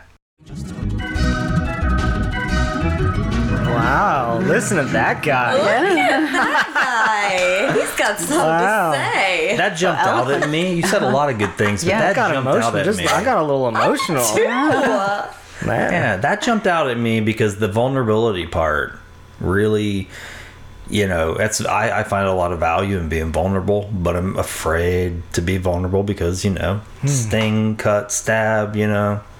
It takes courage. Courage. And isn't it weird how great it feels to get vulnerable with someone mm-hmm. after it's done? Isn't it weird? That Yeah. first your brain is like, do not do this ever again. Maybe it's not everyone's brain, but my brain mm-hmm. does that. Don't go there. Don't say that thing. Mm. But when I decide to say it and I start saying it to you, I'm already feeling great. You know, I'm listening to that guy talk. I'm like, man, he's feeling good right there. right? Yeah. we were having a moment that maybe their listeners don't even get, but like you and I were having a moment Yeah. there. And that feels good. So Yeah. it takes practice to learn how good that feels. Because at mm-hmm. first, to trust it. to trust it. that it's gonna feel good. because usually it's like I, I did this once before long ago and I made a mm-hmm. promise to myself back then that I would never allow myself to get hurt like that ever Yes. again. God, I think well, I And relate then to that. That keeps us locked up, and that keeps our connection from from happening. Yeah, I, I wonder. You know that this is really more related to your each of your experiences as coming on here individually. Did each of you kind of feel that way at first, like coming in here for the show when you because I'd never met either one. Completely for Yeah. me. Yeah, it was really nerve wracking. vulnerable. Like I don't know what what's this all about. Like Yeah, luckily I've had some practice at putting myself in, you know, some Yeah. some positions, um, and so I've learned to just go with that fear and let it just be whatever it's going to be, and it works out fine. But it's it's still there, even. It, I don't know that it will ever go away. There's always going to be a fear with being vulnerable. But like what you said with practice, I think the more you do it, and the more you, you allow yourself to be there, Yeah. um, the better it feels, and the more likely you are to approach it again, and to know that good things come from it. yeah. You, did you have that experience coming here? Yeah, I mean, I um, actually listening back to it because I was. I remember texting all my friends and being like, "I'm so nervous. I'm gonna be on this podcast." And then I came on. I was like, "Oh, I think that went really well." And then I listened back and I was like, "And now I know." That you don't like when people say um and and. So I was like, how many times have I said um during this now I conversation? know. I thought that too. That's funny. I just like You have a right. You have the right to say um and and as you many can say it. I, I deal with it. You're still a good You know what's crazy? I actually had that speech teacher. Her episode comes out next week. Yeah. She was on this Oh, show. that's Yeah, great. that's right. oh, she she was such. She was one of those teachers who. I say mentor really because she just like I, I said she's a hinge in my life because like so much comes out of that class even us at this table comes out of that speech class I mean it's mm. still man I told her I was like it's weird you sitting across from me now it's a dream come true because yeah, I mean, she was just that kind of teacher. You know, mm-hmm. it was speech class, but it was so much more than that. I, mm-hmm. I mean, I left with tools that I still use today. But yeah, I mean, it's y'all aren't different. I guess I will say that everybody who's come on this show has had has said the same thing. I, one guy, um, it was interesting because the way we do the interviews, we just kind of get in it. We don't go, okay, now we're starting, and then the anxiety builds. I was like, man, I'm I'm anxious too and nervous too, so I don't like that. I'd rather just roll into it. And he said, man, he said I was so nervous, and I kept waiting for the podcast to start, and I was drinking my coffee, and I was like, hang on a second, we've been talking for like 30 minutes. Is this? Are we? Are we on? And I was like, yeah. He goes, oh, so that's what this is. We're just talking. I was like, yeah. He goes, oh, okay. I don't know what I was anxious about. He said I had all this like idea in my head that was just building up into this ball of nerves. And then when I realized, oh, that's all we're doing, we're just having a cup of coffee. Well, I think the hard thing is that you know it's like there's not a canned response. You know, like you don't you not, don't have answers to all the questions. Yeah. And if you're like me, you don't necessarily always trust what's going to come out of your mouth. and so there's this like, oh, I'm going to sound like an idiot or like you know, uh, just like a jerk. I understand. yeah. And so I I, mean. I don't want people to hate me. You know. I feel like that every episode. I just so y'all know, Yeah. every single time I sit down here to talk. I mean, I felt like that with you guys coming in today. I thought, you know, nobody can ever say anything dumber than I'm gonna say because I don't know things. I mean, I know what I know, and I don't know what I don't know, and I can't pretend to know things that I don't know. Mm-hmm. So I've learned to do that with this show. Is go, I really just don't know. I can talk about the something that I think is relevant, but I can't talk outside of what I know. I mean, I'm not gonna say if I sit here and pretend to be mm-hmm. that, I, I'm faking that. I don't want that for people.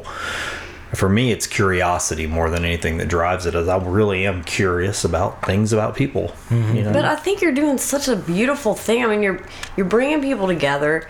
You're you're putting people on the show, and we come here like we have to be vulnerable to a certain extent, and that gives other people like permission in their lives to be vulnerable. You know, and I think it's in that, like you said, y'all had that connection. That's the good stuff. You know, like that's the stuff connecting with people, giving them, saying it's okay to like share your truth because it's mine too. Like we're more alike than you think. I think that's just what we're missing. You know, I think that's such a Yeah, I think you're right. thing. I think that is something the world is is uh, hungry for, perhaps. You know, and that may end at some point and change forms. But uh, I think right now, uh, definitely, we need that. I mean, some place that's safe. You know, people want to feel safe. I really believe that too. That they want to feel safe. They want to feel like they're not alone. They don't want to feel like they're out on an island, you know, or floating in outer space and isolated. So many people. I, I, I that I encounter are carrying everything around just inside their own chamber with them. It's just echoing and echoing, and they feel Mm-hmm. But then their Facebook pictures look so perfect. oh yeah, right, right, yeah, mm, I want to see like close-ups and like pimples and stuff. Yeah, I want to see like the bumpy. real, yeah, yeah. There's this book that I, I got at a thrift store back in the 90s uh, by Chögyam Trungpa called The Mandala Principle. And I don't remember everything because he is a he was a heavy thinker. But there was this one thing that he said that just it rung out from the whole book and I've kept it in my mind ever since. You know the mandalas how they, they clean the space, there's a whole ritual with it and it takes so mm-hmm. long to build and it's this big sacred thing. And he said this and I went, God, so shocking, but I get what he's saying. He was like, We need to learn to clean the floor where we're going to build the mandala with shit and piss. And I was like, wow, dude. I stopped right there and just thought about that for days. I didn't even read that book for days. I was like, man, he is saying something really powerful right there that we have to be able to see the sacred in things that are not sacred at some point, or we're never going to find balance. Hmm. You know, if we're always chasing after a diamond or a jewel or some pristine state, A perfect life. yeah, perfect life, you know, and and he wasn't trying to be foul when he said it. I mean, the, in the tone with which he said it was like, look, I just need you. He said it very plainly in the book, and I was like, yeah, I, I do understand what he's. He called it the razor's edge. Hmm. You know, to to live. This is this is the pointed. This is the point right here. This is the slice. You know, right on the edge of great discovery is when you can clean the sacred space with shit and piss. God, it's gonna sound terrible coming across like that, but I mean, it, it's just what it said. And uh, anyway, I mean, still, it's a good book. I mean, if anybody's interested in that kind of He's thing, a, he's a heavy, heavy read. I've, I've got one of his books too, and I kind of, yeah. I kind of put it down. I don't know if I ever picked it back up. You know, he's an interesting figure. Yeah. I'm get off on a different tangent, but I mean, he's again, he's a, a good example of okay, human being here. You've got this teacher comes out of Tibet and creates his own sort of I guess the new lineage of Tibetan Buddhism with the Shambhala Institute, but now you've got all these stories coming out about him being a womanizer and a drug addict, and you know, and and he uh, just all kinds of stories. And so you go, okay, so how do I feel? I've got this giant library with all these Chögyam Trungpa books that I've read that I've got underlined and that I committed to memory. I mean, I just shared a, a thing that stuck with me, and now there's all these stories. So how do I feel about those teachings? I, I just think that's an interesting meditation into itself. Do I separate the teachings from these things? Hmm. You know, or are his teachings still valid now that you find out that he was doing these things? I think that's interesting. That's a good question. I mean, because that happens a Well, it's the lot. Same with like Bikram yoga or whatever, Yeah, he- right? Mm-hmm. Same with Ryan Adams. Ryan Oh, yeah, no, you're right. I What are you gonna do? I mean, that's a tough question. yeah. I don't think you can separate. I think you can set. Well, you can separate the pieces of them and say like he was this, but he also had these brilliant things and teachings that he shared, and that doesn't negate all the good that he did because he also had these things. And I think if you can separate that, I think in people in general and say like this person did this thing to me in this area, and I'm not going to trust them in this area, but that doesn't mean that they're bad in Right. all In all domains. areas, yeah. Just maybe in this one. Right. Right. It's hard. I, I, I, I hear what you're saying, and I kind of believe it. Mm-hmm. And I want it to be true for me.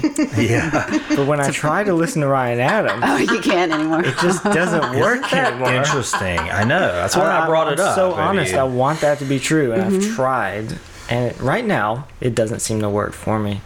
oh yeah. it's a hard. It's hard. I don't think it's easy. I, I mean, I've had some experiences um, with that that I'm still trying to work through with, with different people in my life, but I also don't want to take away sort of the brilliance that they they've Mm-hmm. given to me just because of one belief that they may have. Mm-hmm. Um, so I think it's a hard balance to find, and to each person, it's their own, and Yeah. and how you you're okay with going about Well, I think even like the Catholic Church is really going through that right now Yeah. because people are going, how can you claim a moral authority of anything?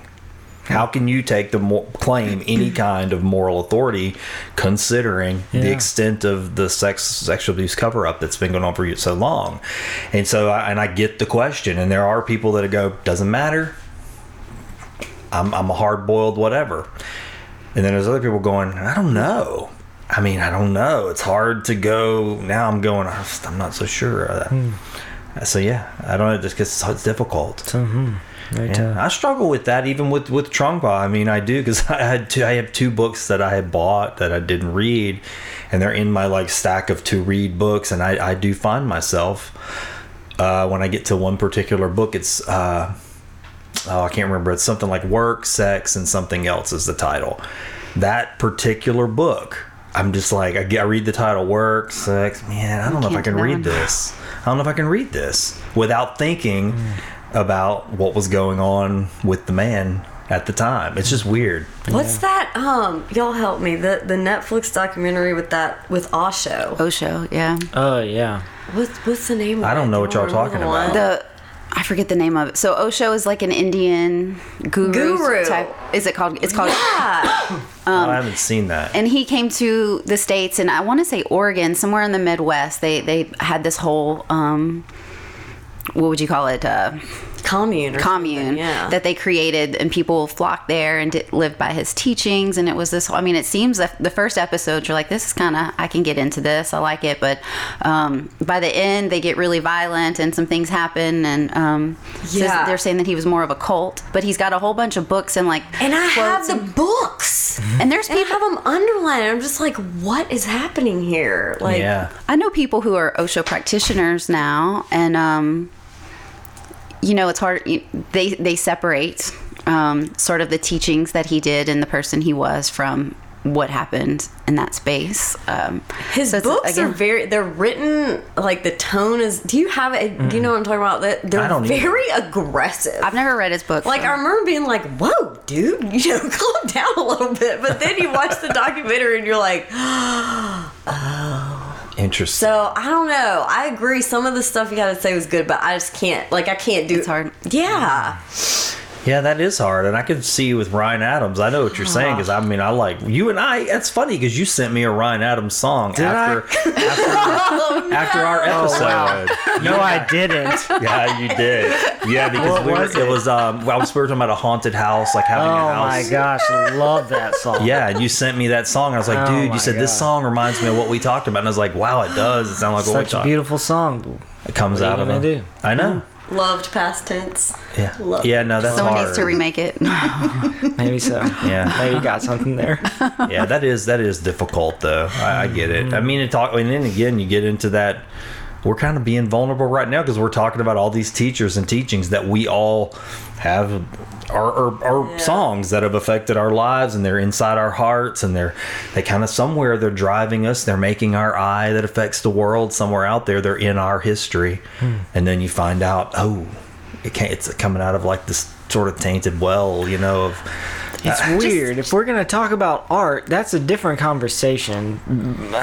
Does good art come out of a well that not tainted? Mm, that's good. That's I a don't good think point. so. I don't think so. I don't think so. No. I think you have to have pain. I don't think you need to be in pain currently because I think that's why a lot of artists stay in the, you know, in their addiction is because they're like, well, if I don't have, you know, the devil Oh, sitting yeah. next to me, then I have nothing. And that's what I felt for a long Really? time, forever. Yeah. And it's been hard to actually get back into creative kind of spheres because I'm like, well, I kind of connect that to when I was taking a lot of Adderall, or I kind of connect that to when Mm. Oh, I was like music was when I was drinking all the time, and um, and so it's really you know I, I think that's why a lot of artists stay stuck in their addiction, but then Mm. um, There's also time culturally in America. There's kind Yes. of a romanticized substances and self-destruction goes with the songwriter kind yeah, of. yeah. even even authors, you know, like Yeah. Ernest Hemingway and I mean yeah, whoever else, like everybody's just you know they drink all day and they no no no no. I mean, and Stephen King, like you read some of his books, and it's just like man.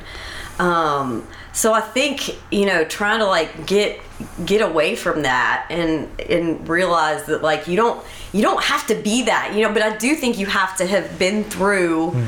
you know the darkness and walked out of it to tell the tale. I do think that's important but like you said suffering is mandatory or no pain is mandatory. Suffering is optional or whatever like pain is gonna happen. Hmm. So um, whether or not you ask for it you know it's it's gonna be there. Hmm, it's interesting.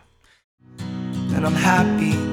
This episode's Fishing for Goodies Fishbowl sponsor is Brimstone Museum and Henning Cultural Center in Sulphur, Louisiana. I don't know what you look for when you travel, but one of the things I look for when I'm putting together my itinerary is a unique museum or gallery in the city I'm traveling to. I do this almost every time I go to a new city, but if I'm being honest, I'm guilty of not always doing that very thing right here at home in Sulphur, Louisiana. That's really a shame because we have one of the most interesting, historically relevant, and culturally rich corners in any city in the country about two minutes from where I'm sitting right now. I'm talking about the Brimstone Museum and Henning Cultural Center. Have you ever really thought about why our city is named Sulphur? They've got a permanent exhibit on the history of the sulfur industry that answers that simple question and more. You really get a full scope of just how important the sulfur mining industry was to the development of southwest Louisiana and the impact it had on the rest of the world. Yes, the rest of the world. On the same property, right next door to the museum, is the Henning Cultural Center, presenting some of the most interesting, modern, and culturally relevant local art shows I've ever seen. My dear friend Tom Trahan and the Brimstone Historical Society have really worked hard to give us this treasure, and it's a multifaceted jewel that I plan to take advantage of more often. You don't have to wonder what their hours are, or how to get there, or what shows are coming up. Just go to brimstonemuseum.org like I did and subscribe to their mailing list right there on the homepage. That's brimstonemuseum.org. Tom will make sure you start getting the announcements for each and every new show at the gallery. But you don't have to wait for the mail to arrive to enjoy this historical local treasure. You don't have to be guilty, like me, of overlooking a local wonder that conveniently sits next to the Grove, one of the most beautiful walking parks in southwest Louisiana. Drop in and say hi to Tom for me. Tour the museum and center, and make sure to tell Tom that you heard about Brimstone Museum on Find the Good News. Now, let's take that dive in the fishbowl. Fun conversation. We're going to move into the fishbowl section of the show. This, uh, uh, let me be honest. On the era of the podcast, this is the one that gives me the most anxiety. The fishbowl, Yeah, the because you just fishbowl. don't know what's coming. Because this isn't Golly. coming from me; it's coming from wherever. Yeah. I can confirm he's sweating now I can Let the record reflect. I'm not Did y'all, did y'all all feel that way about the fishbowl? Yeah, I Little- did. yeah more it's just very unnerving but let's do it You know what's crazy? Let's dive in. It's everybody's favorite part of the show. I Cool. didn't, I did not know that, but I get tons of feedback on that fishbowl part. Oh my gosh. Because we're also like, you know, clenching our butt cheeks together. Well, the, the one question that came out of there, like, really got me was Ru- um, Irvin Luke's episode. I don't know if y'all have listened to it, but he drew this question. It said, "What's the what's the most unfair thing about socialism?" And we were both like, Oh my goodness. I think I heard that one. I'm like, mm. I like candy. he and I both said, "Okay, we're going to say neither of us are qualified to have this conversation." To So, comment. Paul, will you grab the fishbowl? It's right over there oh, behind shit. you. And we're gonna let's go go ro- around the table. Rosie, you go first. I have to pick. Why am I going first? And look, there's whole something new in there. Let me let me warn you. There's some there's An some actual fish. there are cards. I don't know with you here it was just paper slips, but now there's cards in there. Oh, wow. The, some of the cards are what ifs, like not what ifs, are would you rather's. Okay. Uh, the other ones are writing prompts, and then the little slips of paper are just the questions fans submitted. Writing so- prompts. Writing prompts. We need a little mini meditation session to get grounded. before- Feel the Oh, card. you did a would you rather? Feel the card in your hand. Feel your sensation. Good, good. That's Okay, funny. what is this? So would you uh, would you rather? Um. Oh my lord. Okay. Would you rather change the past or see into the future? Oh, wow. Somebody else drew that one. Excuse me. You want me to put it back? I can pick a different No, no, no, no, no. That's a good question. No, I wouldn't want to change the past. Um, because I don't think I would be where I am right now in my life, which is the happiest I've ever been, despite you know being depressed over the last couple days. Um, but I think Elizabeth's gonna help me with that. um, because every single thing stacked up so that I could kind of climb the stairway to where I am exactly right now. I don't think I could have gone through any less pain. You know what I mean? Yeah. Like it all had to happen exactly as it did. So I definitely wouldn't change the past.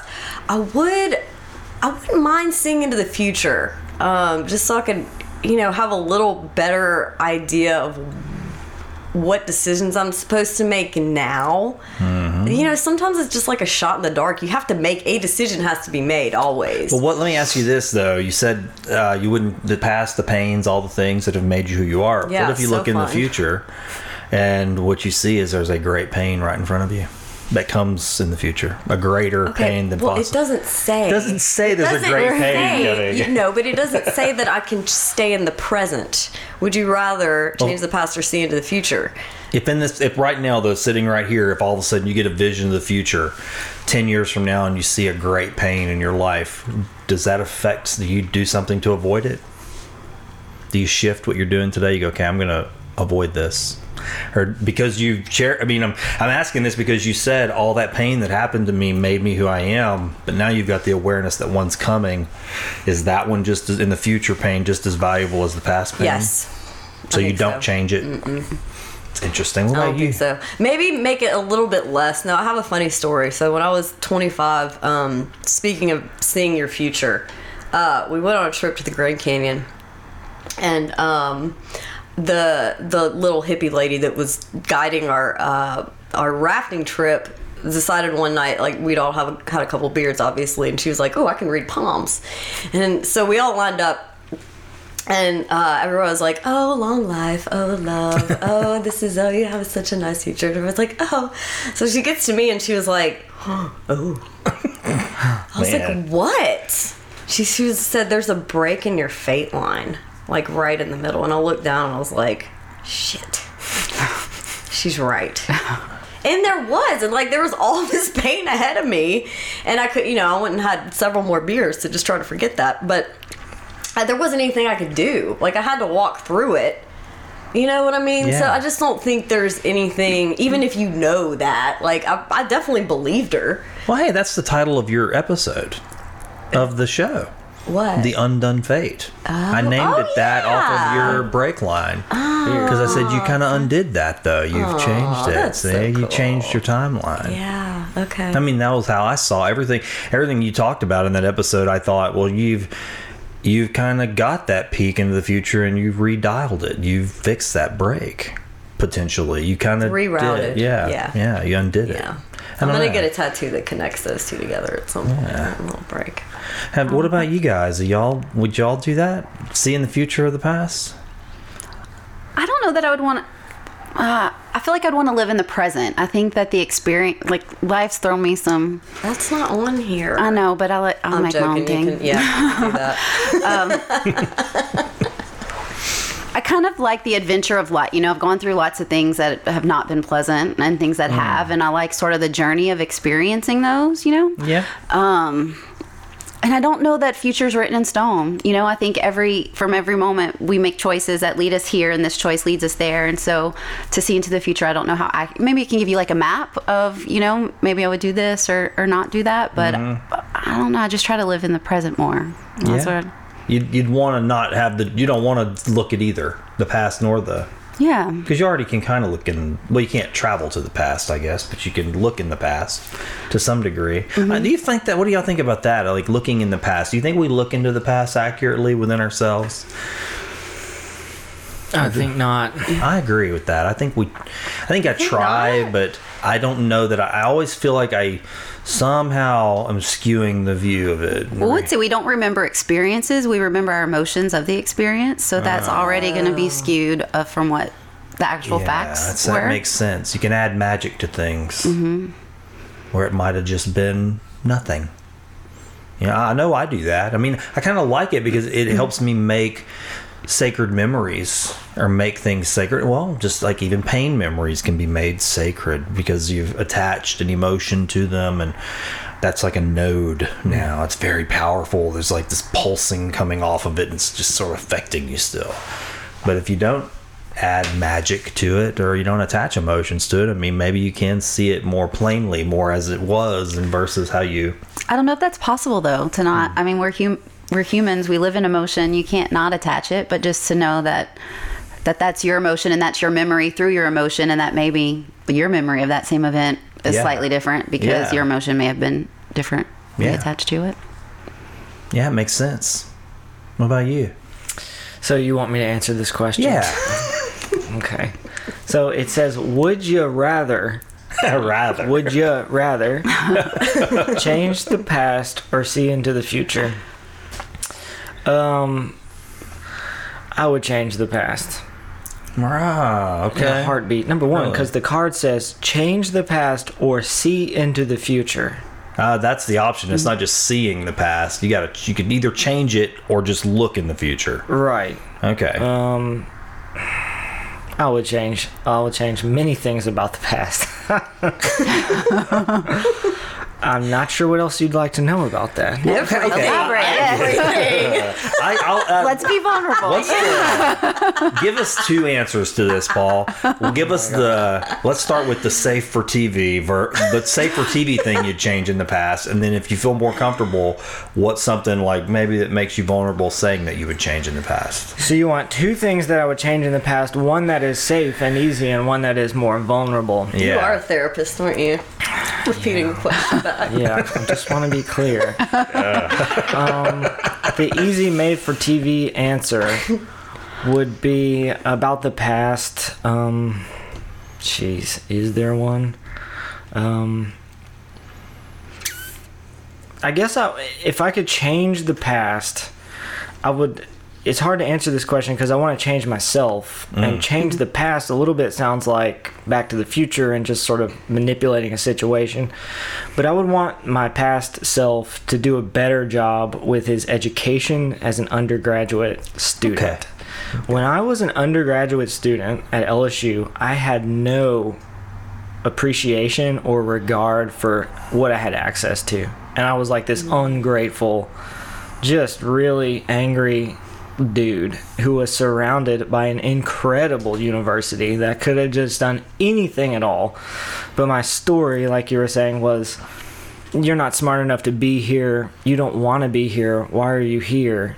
Just rebel and do do things that uh, are not helpful. So I, I would want to change that And it's like I, when I look back in that past, I can see glimpses of a person who would have loved to study psychology or philosophy, but he was too caught up in his own story to get that, and he just couldn't see, just couldn't see it. I can see it now, but I could not see it then. So that's one very safe for TV thing that I would like to change. You want something more juicy now? If, if you feel com- if you feel comfortable, I mean, you- it's you know, I know that's I'm comfortable with being uncomfortable. It's just that my brain is going in so many directions. I'm not sure which way to go. gotcha. Do that one. Can anyone be specific? Um, how about just something? Is there something from your childhood? Like I'm talking pre, like preteen. that I would want to change in the Yeah. past? Yeah. Hmm. One thing I would want to change in the past. Man, that's going way back. It's so broad that I'm struggling with it. Can anybody be more specific? Hmm. How about, and this may be a safe way to frame it, something from pre- preteen age that has to do with friendships and relationships, like personal relationships. Yeah. Okay, here's something that is vulnerable. My relationship with my dad has been one that was been disconnected from a very young age. Okay. And it's only recently, as an older person, that we've connected. And so, if I could change the past, I would change that damage and connection. And and that means I would go back and change that person again mm. and give him the ability to do it. Yeah.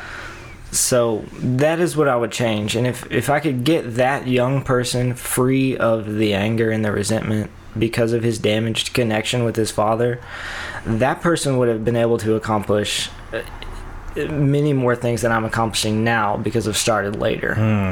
Because that connection was healed later. So that's that's absolutely something I would change, and and because he would be so much more happy back then as a 17 year old if he could have had that right then.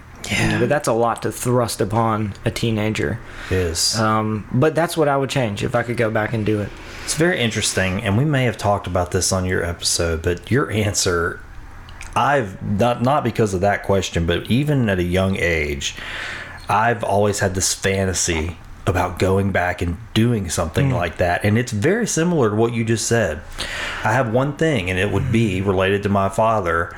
And it's actually like I, I had this idea, like I would daydream about it, even as an adult. For many years, I was like, if I could go back and do one thing, just pick it for me, mm-hmm. That's what I would do. I was like, I had this whole idea. I would get a composition notebook and I would tell my younger self as a teenager, when I was old enough to comprehend what I was reading, uh-huh. I would give this notebook to them and let them know who my father really was so that younger person could see him That's great. with Nice. compassion like okay you need to see why he is who he is because once you understand these things that I now know at 45 you will have you will work mm-hmm. to have a better relationship with him and it will make y'all's relationship better it's the same thing I mean I want that so bad Could- if I could go back that's what I would do And and the reason that I have this answer is because I've gone back and done it. Mm-hmm. This is one of the things you can do in therapy. Mm. that maybe we all have a 17 year old inside of us who needs mm-hmm. some stuff. yeah And that's one of the things yours needs. Well, it's one of the things mine needed too. And I went back and did that. And there are wounds to be healed that can be healed yeah as an older person. But if I could go back and change the past, it would be right then. yeah It'd be nice. That's a big piece. I was just going to say of education for living training is going through, you know, your primary relationships with your mother and your father and sort of having conversations with them just on personally on hmm. without actually having the conversation with them and sort of seeing them where they were mm-hmm. at that time and trying to see them as a person, you know, doing the best that they could with what they had at the time. And as an adult, you right. can look back and see that.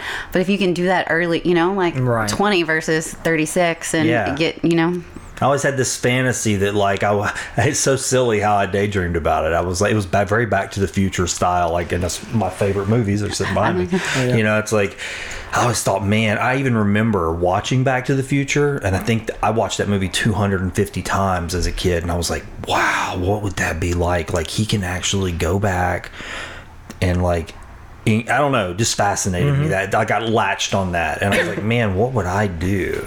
And I just had this whole like scheme in my mind, like how I would do it, where I'd put it, what would the younger version of me think, how would that change who I become, all that stuff. I would just, it was very fascinating. It wasn't an obsession. It was just an interesting mm-hmm. thought experiment, like I guess to call it. Mm-hmm. So, yeah, I get it. But I mean, if you uh, can do that, if you could do that, it's a, a noble It cause a, at least. It can be a powerful tool mm-hmm. and what's available to you in life moving forward. Yeah. now it's your turn to draw. Okay, my time has come to draw from the fishbowl. Come on, that's- I looked in the bowl. Okay. I've got. I've. I've selected the item from the fishbowl. for the viewers and listeners at home. oh. okay, mine is lighthearted. Describe yourself in terms of food. Oh wow, Yay! that's a nice palate cleanser. Thank you, listener, for this lighthearted question.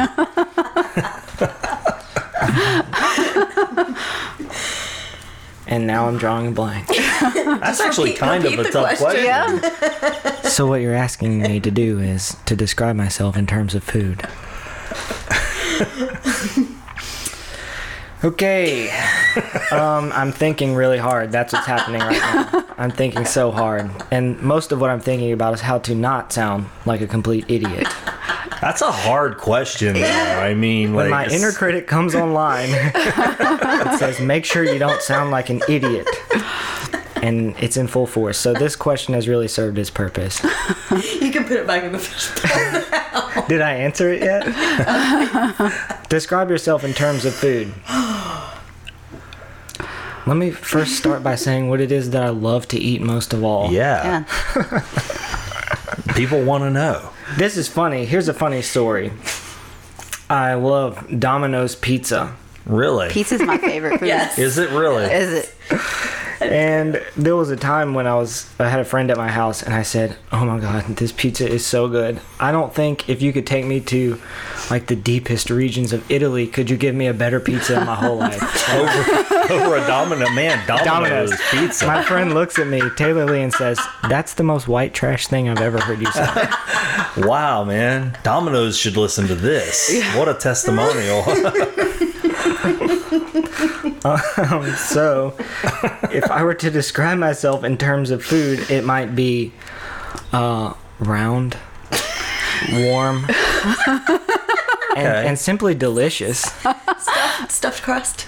No, there's no stuffed crust. What you see is what you get on the love it. surface. There's no hidden cheese in here anywhere. It's just, you know, fulfilling crust, I get that. solid within. Yeah. There would be there would be um, pepperoni on top and beef. What else can I say about myself in terms of food? I mean, you ask and I will come to your door, and it will be delicious. Oh. Yeah, Man, I like that. Not good for you, I guess. The pizza is not good for In you. So moderation. I'm trying to make food groups. Yeah. Yeah, and pizza's broad. I mean, there's like, you know, Tomatoes. There's there's vegetable. cauliflower crust. trying to make sense of the not so good for you part. Um, definitely make you feel good. Oh yeah. right away. Um, that's pizza. I don't know. I, you know, I'm really struggling with this question and uh, this situation. I think. You did great. I You think so did. too. That was awesome. Hey, it's not going to be any easier, I don't think, for any of us. So. Okay. Oh, th- does that mean you're all? Gonna answer Oh this yeah, that's right. Everybody, Elizabeth, wonderful. you're- Well- now you like pizza. Well, I was gonna go with pizza because I was like, that's my favorite food. Only because, but I was like, I can, I can be plain, and you can layer it plain, but I can also put on all kinds of toppings and make it fancy and change things up. And um, I'm, there's lots of layers, you know. Yeah, that is a really good way to look at pizza. Would you have the stuffed crust? I wouldn't have the stuffed crust. I don't like stuffed crust. Yeah. What's your favorite pizza? Like, Hmm. how do you like it? If you're going, oh, one pizza, this is the one. Just pepperoni, like that's my. cheese and pepperoni. But then I also like you know jalapenos and pineapple and like Really? bacon, all the all the good stuff. Where from? Like, what's your pizza place? Well, so I have to eat grain free and uh, gluten free. So Mellow Mushroom, luckily, does a, yeah. vegan a cheese, choice. and so I get their Pacific Rim pizza. Um, Or I make I have I make my own uh, like pizza crust. It's not as delicious, but uh, it it works, and uh, I'll have it like. Uh, I just went to Europe and I ate pizza everywhere I could go. Was it as good as Domino's pizza? My next I'm gonna say the dom- the, the thin crust Domino's. They have one that's uh, jalapenos and pineapple, the same thing. And when I would eat it, that was my favorite. But Wow. It Yeah. is interesting though when you watch documentaries about pizza. I know I've seen something on Netflix. Uh, some chef goes around. There was a whole pizza episode, and it was pretty fascinating. Like the pizza snobs that are out there, they're saying, "Oh, that's not pizza." There's like sushi pizza. I mean, pizza Mm-hmm. has a lot of, I guess, different dimensions to it. It's kind of interesting. so good. I was in Scottsdale and there's a place that they import all the ingredients from Italy. Um, and so I was like, I don't, I'm eating it all, and it was the best. I was like, I don't care how bad this makes me feel. That first bite, I was like, I'm in heaven. This is delicious. Yeah. Yeah. Sounds great. so you would choose? pi- Y'all both would choose pizza. Yeah? Pizza, a bottle of wine, and a chocolate truffle is like a perfect night not- for me. yeah. So Okay. So it, the question says, describe yourself in terms of food. Mm. So I mean, that's pre- yeah. Terms like describe like, yourself in terms of food. It's not necessarily what is my favorite food, which is what I end up doing. But how would you describe yourself in terms of food? I think you did that. You said delicious comes to the door. Maybe good, for, you know. not stuffed crust because you're authentic. Uh huh. Yeah. I made a nice metaphor. You're welcome Yeah. for that question. What? You're welcome for that Thank question. you. Rosie, you have to answer that question too. I know the answer. Oh, you do. Okay. Are you pizza too? But I'm a frozen pizza. Oh, okay. Wow. Takes me a while to thaw. Uh huh. Um, and I'm usually bubbly at the top, like just about to explode, which is kind of how I live But my what's life. underneath? Like lava hot sauce. Yeah. but you know what? Okay, you know those um there's like little bags of jalapenos that are crunchy. They're Yeah, like breaded yeah, jalapenos like, that I put and on stuff. everything. Mm-hmm. That's what I put on my pizza. It can be any pizza. Actually, sounds pretty good. And- but I put that on top so it's crunchy and spicy. Interesting. Crunchy. I like that you're me. crunchy and spicy, Crunchy bubbly and on top. I had a while Nice. to. What, now, what are the odds for real that you're going to draw that question and then all three of you are actually going to say pizza is your favorite? I don't know. Food. Every Friday. I don't know the odds. Yeah, that's wild. Can't I think you're calculate still it. troubled. Is pizza the not your favorite food? Actually. Um, it's My not. No. just- No. You're the odd man out. I might be. I mean, I like pizza, but I don't eat it a lot. And when we do order it, I do have a favorite pizza. But how would you describe yourself? Yeah. In terms of food. Yeah. Man, that's interesting, man. Golly. Interesting question. Yeah, it's hard like describe it. And now I'm thinking in it. You, you when you drill it down the way Yeah. you do, I go, maybe it's not a food. It's just In terms. like in terms of food, like you just did, like thaw. So I mean, how would I describe myself? Huh. I, I don't know. This is a hard question. a Nobody ever question. asks me. I usually just get to listen. Has anyone pulled this question before? No, it's never come out before. But it, it does. It, it almost could be a really interesting thought experiment to like sit down and go, okay, what are some of the terms? Like for me, then I have to sit there and go, Oh, well, wait. then Uh, yeah, I'm having do- a realization. what do I think Okay. about me? No, share, What please, is because it? I'm it- that you nailed it. That in terms of food means like spicy. Mm-hmm. Yeah. Those are food. Just what are food terms? Food terms. I, I don't a- cook not very a much. food. None of us do. We all Okay. eat pizza. this is wonderful. This is wonderful inner critic food. Right The most So it's like perplexing question in the spicy, bowl. Um, Salty, Salty. Salty. crunchy, tough, Too Yeah. hot. burnt. Yeah. what would Yeah. you say? But yeah, that's a good. I don't know. I mean, then now it gets into the territory from that perspective of what do I think about myself? Exactly. And Good so, boy, I mean, I've got to first describe myself, how I think of myself, and that's a lot of ingredients, I think. so I- many ingredients. Yeah. So, like, sometimes I think I can. Here we go. Yeah. Okay. So, I, I think I can try this from that perspective. I think sometimes I come in um, hot and cold. Yeah. I can be a little hot and a little cold and a little warm. That's a little vague in general. That's pretty I think you need vague. to be Food. specific. Okay. Okay. He's Okay. both. yeah. Um, I can. I think you. With me, there's uh, there's only so many bites you can take before you're Oh. full. You know, I think I like people. I think I'm one of those meals that maybe you can have some, but you go, ooh, I, I, I think I want to order this plate of food, Oren, this this this meal of Oren, and then I get a few bites in, and I'm like, okay, I've had a bite of the mashed potatoes, I've had a bite of the peas, I've had a slice of the turkey, and a little bit of the salad, and I'm kind of done. That's how I would describe You're hearty. Rich. Hearty. Rich. Mm, rich maybe and maybe some people just go that i thought i i my eyes were bigger than my stomach hmm. mm-hmm. I want thought i wanted to eat this whole meal but i don't think i want to eat this whole meal That's Rich. a little sad. i don't know i think it's i think um hmm. It's filling. perhaps The food you described, like potatoes. Maybe and- we could reframe it to say you only Yeah. need just a little bit Yeah. to be. Just- yeah, to yeah, I get your think- needs met. yeah. Yeah, maybe so. Maybe so. Yeah. And I'm at, I mean, I'm going from my own perspective, the way I perceive myself. I mean, I I can run hot. I guess is what I always tell my wife. Said, "Oh, I run hot. Once you get me going, like, I think I can overwhelm people. I think I can be a bit much. So you don't need the whole plate. You don't Or- need much. You need, I can. There's going to be leftovers. A little bit Some does, for the fridge. yeah, some a little for, goes a long way. Yeah. So there's my food. That's the best I can do. Yeah. Good question. That is interesting. Good question, caller. Amazing. All right, Elizabeth. Now it's me. Yep. Thank you. We're passing the ball. Please don't pick the same one. I don't know. Let's see. More food questions. It's been selected. Have you av- ever asked yourself why you don't do the things you know you should be doing? Oh my oh, God. Man, I who the live heck in are this- you? I'm, I'm like You think you're better than me?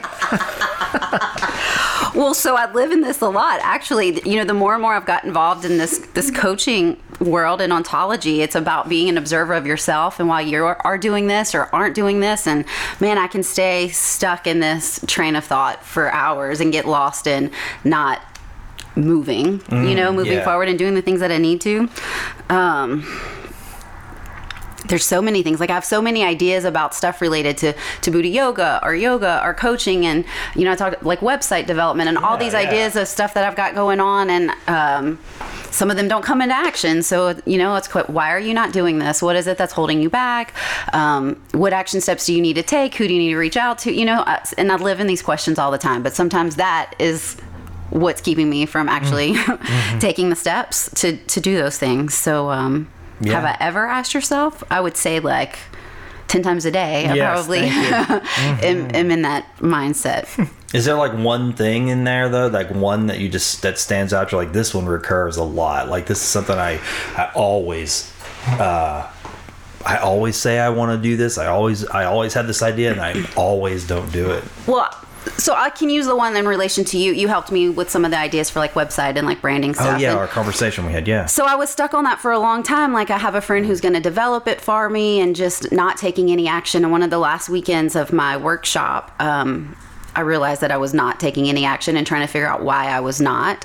Um, and I don't know the why as to why I was not, but I decided I needed to make a plan to do something to move forward. And so I called you to set an appointment, um, and we talked, and then so that has snowballed into to more things happening. So that's just one recent thing. Um, Why that's not happening. I think in general, I would say like fear of failure is like a big thing for me. Is what holds me back from from doing stuff. Yeah. Um, and I'm sort of switching. You know, this workshop we did yesterday, this movement workshop was kind of like, I have this idea, I just want to do it, even if it fails and no one's there. I'm just gonna really jump cool on looking, it. by the way. it was a lot of fun. awesome. Yeah. Um, and so there's lots of things that can come out of that. So it's just, um, I would say at the root of that is usually like a fear of failure for me. Yeah. Yeah. Yeah, that's an interesting question. It really is. I, I wonder about that because I, I, I wonder if I have it's the fear of failure. Mine might be a little different. I think there's other things for me that keep me from moving forward. It's an interesting toy from because I feel like it's like a uh, seesaw. Like I feel like I can create and do whatever it is I put my mind to, but then I also have this, you know, that talk that's there that keeps me, you know, kind of seesawing between actual movement, and so that's a struggle for me. Yeah. Mm-hmm. What about to- Can I see the question, please? Yeah. Oh my lord. yeah? Get down to the details of the words. What about you, Rosie? Hmm. Okay. Definitely. Can you repeat the question? please? Absolutely. I was, I was hoping. I was really. I was gonna just do it, but now that you've asked, here's the question: Please. Have you ever asked yourself why you don't do the things you know you should be doing? Uh, you know, I think I'm going to swing this back around to the food question. Okay. Um, to to describe, I every day I write down a list of uh, ten things, ten goals that I want to happen In that day or just in general? in general. Okay. So like in my life, and as they happen, like I'll scratch them off. Like I graduating massage school, scratch that off. Like add something new. Um, one of the things that's in there every day is to cook nourishing food for my family for whatever reason, I just cannot do it. I think it probably has to do with my eating disorder, like just not really wanting to feed myself. So then, how am I gonna feed my kids? And my, it's hmm. not. I don't like starve them or anything. You know, like they eat, but you know, we go to McDonald's and we, you know, eat hot dogs and pizza frozen and stuff. And so it's that's been a real barrier for me. So every day, I do ask myself, like, what why can't I do this? Like, why is it so hard? Because people do it. Like, what's innately wrong with me that I cannot, like, I just can't go get the ingredients. Like, I cannot make myself do it. And I will, I know I'll get there. And I feel like, you know, there's a- just kind of a lot going on. But of course, like I said with meditation, like, I could use that as an excuse all day long. Anything is an excuse. Um, but I do feel that that, uh, that's something I just I'm really struggling with a lot. But I think that has to do with healing my eating disorder and just my thoughts about like, do I really need, do I deserve, you know, to be nourished and fed and, you know, healthy. So Can I share something with you? Sure. And, I mean, it's just I don't know. I'm listening to you and I go, you know, this is something I just feel like it's for you to hear. I um I only cook in cast iron, and I started doing that many years ago after I uh, heard on a uh, show called Rawcraft with Anthony Bourdain. He went to a cast iron skillet factory. Well, actually, I had started before that, but after I saw that episode, I was like, oh my gosh, this is why I'm cooking in cast iron. Um, he went to this cast iron skillet uh, manufacturing place and he was talking about cast iron in general and the history of it and he said you know um, they talking about iron woks and he's talking about the word wok and what it means is actually the wok in the iron pot is that it actually retain they believe that it retains the energy because you know the molecules and the oils you mm-hmm. know with cast iron you you never wash it. Right. you know you always just kind of clean it with water and salt and then you oil it down. And so there's always when you cook oily things in their meals there's always just something happening to the iron. And he said mm-hmm. there's cast iron pots that go back you know thousands of years and they like have the wake of every meal that's ever been made for somebody in there and boy i just loved that and so when my father passed away um, I had to cook a meal for the wake. And I said, you know what I'm going to do? I'm going to go buy a pot today, a new iron pot. And the first meal I'm going to cook in it is going to be the meal that I cook for the people who are going to eat to celebrate my father's life. And so that's what I did. And I've cooked many meals in that pot since, but it has changed the way I think when I cook now. It's hmm. like, and I'm not saying it's like, oh, some big meditative experience, but every meal I cook in those pots and pans, when I'm gone, those pots and pans are going to still be there. And someone, hopefully in my family, my children, will take one or the other or whatever. But every time they cook another meal, the wake, the love, whatever I cooked, it doesn't have, even have to be healthy, but it did change the way I think about cooking. It was like, now it's almost like a motivation to put something into this pot. And now there's like this almost, I don't want to call it a ghost, but like a spirit in the pot. Well, it's like a sacred, holy Yeah. ritual kind of thing. You know, and I, I, you know, that's cool. It, it, it mm-hmm. just changed the way I thought about the way I mm-hmm. cook. So I don't always cook a healthy meal for my kids, but when I do, I try to do it in one of those pots, and it's like I at least begin the process of like making a thing. And once I made a thing out of it. It became more stable and more solid, and now when I look at those pots and pans, I don't go, "Uh, hand me a skillet." It's like, "Oh no, that's an iron skillet." There's a meaning in That's this thing. cool. I like that. I don't know. I just felt like it was relevant to some of what Yeah. you were saying. yeah. Okay, can I go now? You can. Sorry, I just stole your I'm so ready for this question. Absolutely. what you got? Absolutely love this question, by the way. I wish I knew who wrote this question. And here it is. Have you ever asked yourself why you don't do the things you know you should be doing? I just love that. It's brilliant. Here's the answer because there's a voice inside my head that's saying, you should be doing the things that you should be doing. That's the reason why I don't do them. I get really excited about this. This voice is the inner critic. This is the voice of something called the inner critic that we all struggle with. A voice that's telling me all the time, you should be doing more. You should be cooking all the time. You mm-hmm. should be doing a podcast. You should have worked out today. You should not have eaten those donuts today. You should be taking time for yourself on a Sunday. So this is the inner critic, and this question is just so brilliant because it just lets that thing out of the bag. Here's how we respond to this type of question. Yes, I hear this all the time. Why aren't you doing the things you should be doing? And the answer is I have a right to never do the things I should be doing. Mm, I like that. Ah. And that will set me free. It doesn't mean I'm never going to do the things that are good, the things that I like to do, that I, you know, want to do. But the very act of a voice inside of me that says, you should be doing something, is the voice that will park me on a couch for three hours. Interesting. Yes. Immobilized. Shooting on Because yourself. I'm going to do it whenever I want to do it, mm-hmm. and not when my should voice tells me I should be doing it. And that kind of rebellion is something that's uh, very immediate with me. So I respond to my inner critic with defiance. Oh wow. You see Yeah, yeah, how that yeah, works? Yeah, yeah, yeah. So I have a right to do the things I should be doing, or the things I want to do, and I have a right to never do anything I mm-hmm. should do ever again. Yeah. And I'm still a good person, because at the end of every should statement is this: you should be doing the things that you should be doing, and if not, you're a bad person. Mm. Hmm. What kind of person doesn't do the things that they should be doing? yeah. bad people, mm-hmm. inferior people? Mm-hmm. this is a brilliant, brilliant question. I love it so much. Well, and you know, and that should what should a person be doing can be different depending on who you talk to, right? I mean, somebody else could look and go, you know, Paul, let me go look at your life real quick and tell you all the things that, from my perspective, People love doing that. You should be doing, and that happens all the time. I'm friends with a lot of people Yeah. like that, and I mean, I do that. I mean, you go, um, you can pick it. I mean, pick the thing. You, we should, you should be driving an electric car. yeah, that's right. I should be driving an electric car. You car. should be on a hundred percent vegan diet. You should, you know, you just go. Everybody's got a you didn't something. tell me my should. I don't know what it. Oh, I didn't. Nothing. You came should be out. cooking dinner every night. You should be cooking in a cast iron skillet. Yeah, you should go and buy a cast iron skillet right now. I have one.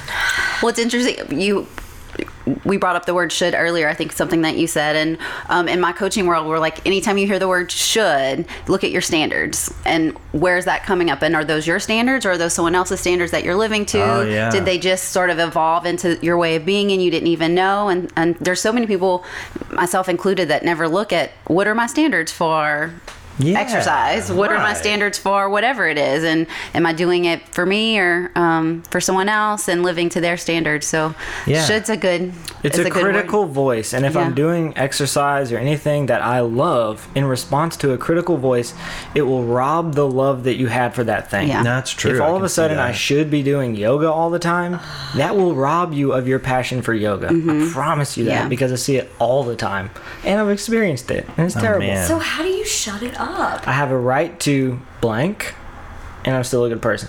I have a right to do yoga because I love it. I have a right to take a day off. Okay. It's a response. So, have you ever asked yourself why you don't do the things you should be doing? I have a right to never do the things I should be doing ever again. Yeah. It's just a releasing statement to the inner critic. So, this is an anthetics therapy kind of thing. So, it's you want to disarm the inner critic, take its power away, which is in its guilt. It- The guilt Yeah. is you're not doing the thing, and you should feel guilty for that. Right? No, I have a right to. blank. Be a little bit more selfish and Can you write that down for me before we leave? Mm-hmm. Yeah, I can write that down for you. Yeah, that is interesting. I mean, I, I guess it kind of makes me, oddly enough, it makes me think of Lent a little bit. Oh. Because, I mean, Lent is that time of year where you go, okay, I'm going to make some sacrifices, right? Well, okay, I said the word. I'm gonna make some sacrifices, and that And immediately like triggers something, and it's like, oh, I'm gonna be fine. I mean, for me, like I'll tell you, like me, it was um, I'm going to go 100% vegetarian instead of flexitarian during Lent, and then on Fridays I'm gonna do a full fast. You know, no food, just water, um, and I'm not gonna eat after six o'clock. That was it. I was like, that's gonna be my regiment. That's what I'm gonna do and it usually this is every lent it turns into what you're talking about right there. It turns into i'm enjoying this. Man i like doing this. I'm going to do this for the re- I many every lent i go i'm going to do this for the rest of my life. I think i can do this for the rest of my life. This is going to be the way i live now. And then week three it's like well man why am i doing this and why do i have to? Is and then i start the voice of like I'm being told to, and, and even though it's not coming out that way, there's just some voice of dissent that just kicks mm-hmm. in, and it's mm-hmm. like, you know what? I am going to eat tonight after six because it's convenient, and I mm-hmm. didn't get to eat lunch, and it's six o'clock, and I'm hungry, and you know it doesn't make any sense, and I don't know, just begin the reasoning with that whole thing. It's just very similar to what you're describing. Yeah.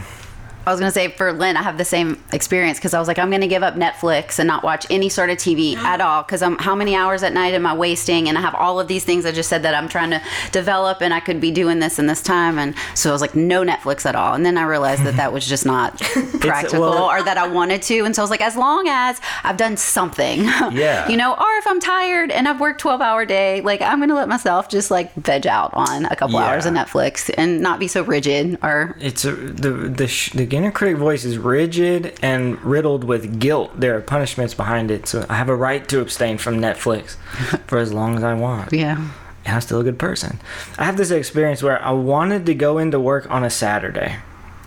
Like, okay, I want to go. Like, there's things I want to do, but my inner critic says, "Well, you shouldn't have to go to work on a Saturday." Ah, yeah, yeah, yeah. yeah, going, you know what? You're right. I should be able to do whatever I want on a Saturday. Right. And even though I know in my head somewhere that if I go into work, it's going to take an hour, that's it. And it's going to make me feel great for the rest of the week. And it's going to be very useful. This act of defiance against a should is keeping me from doing that. Even things that I love or things that I don't want to do, it can just take that away. It's so Yeah. brilliant. It's such a brilliant thing. Yeah, it is, and it's interesting. It change it takes sacred, like sacred, holy things, and like turns them on their Oh, head a lot of times. Especially like the whole Lenten practices. It's like, Oh, yeah. You should only. every year. You said you were only going to drink water, and you said it on a podcast. right. So you Right. should absolutely stick with that because what kind of person, Doesn't Says it on a stick to right. podcast. Yeah. Right? Well, and right, exactly. And then you can live with that guilt. yeah, you know? right. It's a guilt feeling. I have a right to change my plans Yeah. at any moment, and I'm still a good person. Yeah. See, I have to. I that, that every year I struggle with what to, what I want to put out there that I want to practice for anything hmm. because I go, well, what is my ultimate goal here? I have to always ask myself that, like. Why am I doing anything? Anything that I do, and it, and I try to drill into the high idea. And for me, that ultimate high idea that I always come back to is I honestly want to be more compassionate. Hmm. I really do. Like that's if I get to live a long life, I told my wife that the other day. I said I read an obituary. I'll just tell you, I read an obituary for somebody the other day that I've I've known for a lot of years, and there's no there's no right way to write an obituary. But when I read it, I was like, you know, I don't want this. I don't want when I'm gone to say Oren worked here and Oren worked there and he had this title and that title and and he was loved in the end. I was like, "Ah, I'd rather not that. And I told my wife that. I said, I don't know why that's bugging me. This obituary is bugging me for some reason. It's like stinging me every time I read it. And I keep going, I I don't want to read. They were, uh, they lived a compassionate life. They were compassionate to people. They were kind to people. They treated people well. And they're, and because they did, they were well thought of mm-hmm. for whatever that matters. But, and generated some kind of compassionate works. I was like, that's, I, I think that's what I want, right? Where am I going with this? Well, that's more the person that you are than the like who you are as personal versus what you do. What I do, right? It's something like I go, yeah, so I did these things and I had these titles and I wore these hats, but I don't know if I really want to be celebrated for that. You know, where am hmm. I? Where am I going with this? Where are we talking about? I just went way off into outer Well, space. no, but it's it's I mean- I, it's the same. It's identity. You know, it's you you are. who you are, not what you do, but then you have to do. You have to Like, do. That's, what I was getting Yeah. at. You just like brought me back home. Okay. no problem. Talking to thank you for that. so what I'm getting at is like with Lenten practices, I have to remind myself sometimes, okay, why am I doing these Lenten practices? And that sometimes becomes almost my inner critic. Hmm. I'll go, well, am I doing this to generate that person? Is what I'm doing this Lenten practice for to become more compassionate, or am I doing it for another reason? Hmm. And when I start to dig into the reason for doing it, I go, well, okay, then this thing I'm doing is not actually, this doesn't serve that. Mm-hmm. You know, it's not serving that. Me not eating all day Friday isn't serving that. Does it make you more compassionate? It doesn't make me more Definitely compassionate at all. doesn't make you more compassionate. And I, I discovered this a couple of weeks ago. I was it was Friday morning, and you know it's my fasting day, and I had stopped at um, Kroger to get some stuff for the office. There was a man out front. It was cold morning, and you could he was just homeless, right? I mean, I don't know the way to put it. He was just homeless, and he looked like he could use a cup of coffee and a and breakfast. And so I just I don't know. I just felt sorry for the man. I was like, he's just sitting here shivering on the ground. He looks kind of miserable. And I, so I went in and I bought him a cup of coffee. I bought um, and a gift card to Starbucks. I know they have a little breakfast stuff in there. And I went outside and I said, hey, why don't you go in, have a cup of coffee, and eat breakfast? And he was like, thank you so much. And it- I'm not telling the story like, oh, I did something nice. I felt my heart open up. I felt like that part of me like come to life and I was like, "Oh, I love this person." Me fasting today isn't even about that. Has nothing to do with it. And so that's the more my inner critic it it comes in and goes, "Is this serving that or you what are you doing this for?" what you're saying brings up to me the have do be versus be do have. Um, if I said that right, um, a lot of times we live from um, what's better to live from. Be the person you want to be, then you'll do the things, then you'll have the things that you want.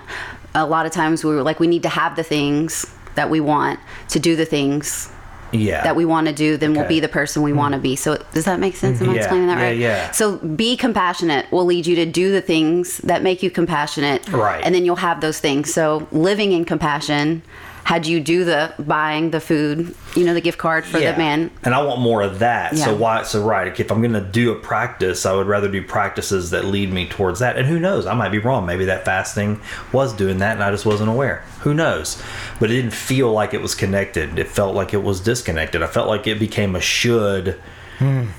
And it wasn't serving mm-hmm. that, and I was like, "Well, okay. Why am I doing any Lenten practice at all? Isn't it?" Well, I'll tell you. For me, it's got to do with what I believe about Jesus and Christ and compassion and having a, a, a burning heart. And I go, so if that's what I believe and that's what I'm trying to draw towards, and I'm doing Lent because of anything for Lent because of that, shouldn't I be doing practices that are leading towards that? I don't know. And it gets real complicated for me. Mm-hmm. so then I then I go then, uh, but then sometimes I go, am I just using this to justify me being lazy with my Lenten practice. See what I mean? And it becomes like this sort of thing, and I don't know, it's just stuff going on in your head about. Yeah. So I I live there too. Yeah. a question for the therapists in the room. Um, kind of going back to that, but like on a more surfacey level. Um, okay, so if I I'm trying to distinguish now in my life that I'm trying to heal from this, you know, bulimic anorexic way of living, which is like feast or famine. When I want when I decide I'm going to go exercise, I'm trying to discern whether it's because I'm punishing myself for eating four donuts this morning or if it's because I like the way I feel when I run. Mm-hmm. You know, like if I'm going to go do yoga because I'm punishing myself for it's so hard for me to figure out like where that is coming from. Cuz I want it to be from a place that is like kind to myself but I just don't know, hmm. you know, and a lot of that has to do with the inner critic, mm-hmm. like because that's been such that's been the loudest voice in my head for forever, mm-hmm. and I think it's the loudest voice in all of our heads. Um, but how do you know, and how do you like act on that? Yeah, I mean, so your feeling states as you get more and more in touch with them are your clue. So Okay. An inner critic message is always loaded with a dose of guilt, shame, or defectiveness. Okay. And if you don't obey your inner critic shoulds, you you get hit with that little zap of guilt, shame, or defectiveness. Now that sounds like it's tied up with also my desire to get fit and feel good, and I have that too. Like I like working out, and I struggle with, am I doing it too much? Yeah. Um, I'd like to rest today because I've worked out five days in a row CrossFit Mm-hmm. and like my brain knows it's unhealthy, but I don't want to stop type deal. So it's hard for me to take a day off. Yeah. My inner critic will say, You should get up and work out today. When I'll know it's a rest day, Paul. Like, come on. Yeah. on. So it's a very delicate thing to really listen to who wants me to work out today? What message is gonna leave me feel you know if i show up at the gym am i gonna feel guilty and miserable or if i stay on the couch am i gonna feel guilty and miserable just kind of looking at that oftentimes just saying i have a right to go work out today and i'm still a good person and i have a right to To never work work out out again, again. ever again i'm still a good person suddenly the decision gets easier but it's remembering to do that Okay. that's, that's harder I like that. Mm-hmm. I struggle with that too. I, I was anorexic and like middle school age, Oh, and so okay. switched to like extra exercise type. bul- You know, bulimia in that sense, Mm-hmm. um, and so now because I'm I'm in fitness a lot, and so the struggle is: Am I doing this to force myself into some behavior because I want to like make myself feel bad about this, or am I really tired and should I really rest today? And so that's a struggle that I have to sit with, and it's just really. Um, like what he said, sitting and seeing what, what's the come from from that, and what what is my body really telling me, and um, I like that. I like that. Um, that term. What's the come from? I guess you got that from your training, Yeah. but that's really. I like that a lot. Like, what's the source? Where is it coming from?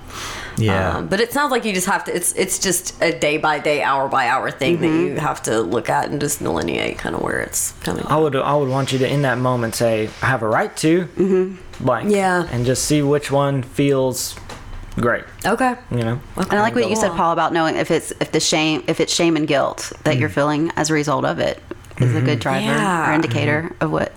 yeah is me going to work out today something I'm doing to to ward off Yes. shame and guilt Hmm, Okay. and if so the answer for me is mm, no No.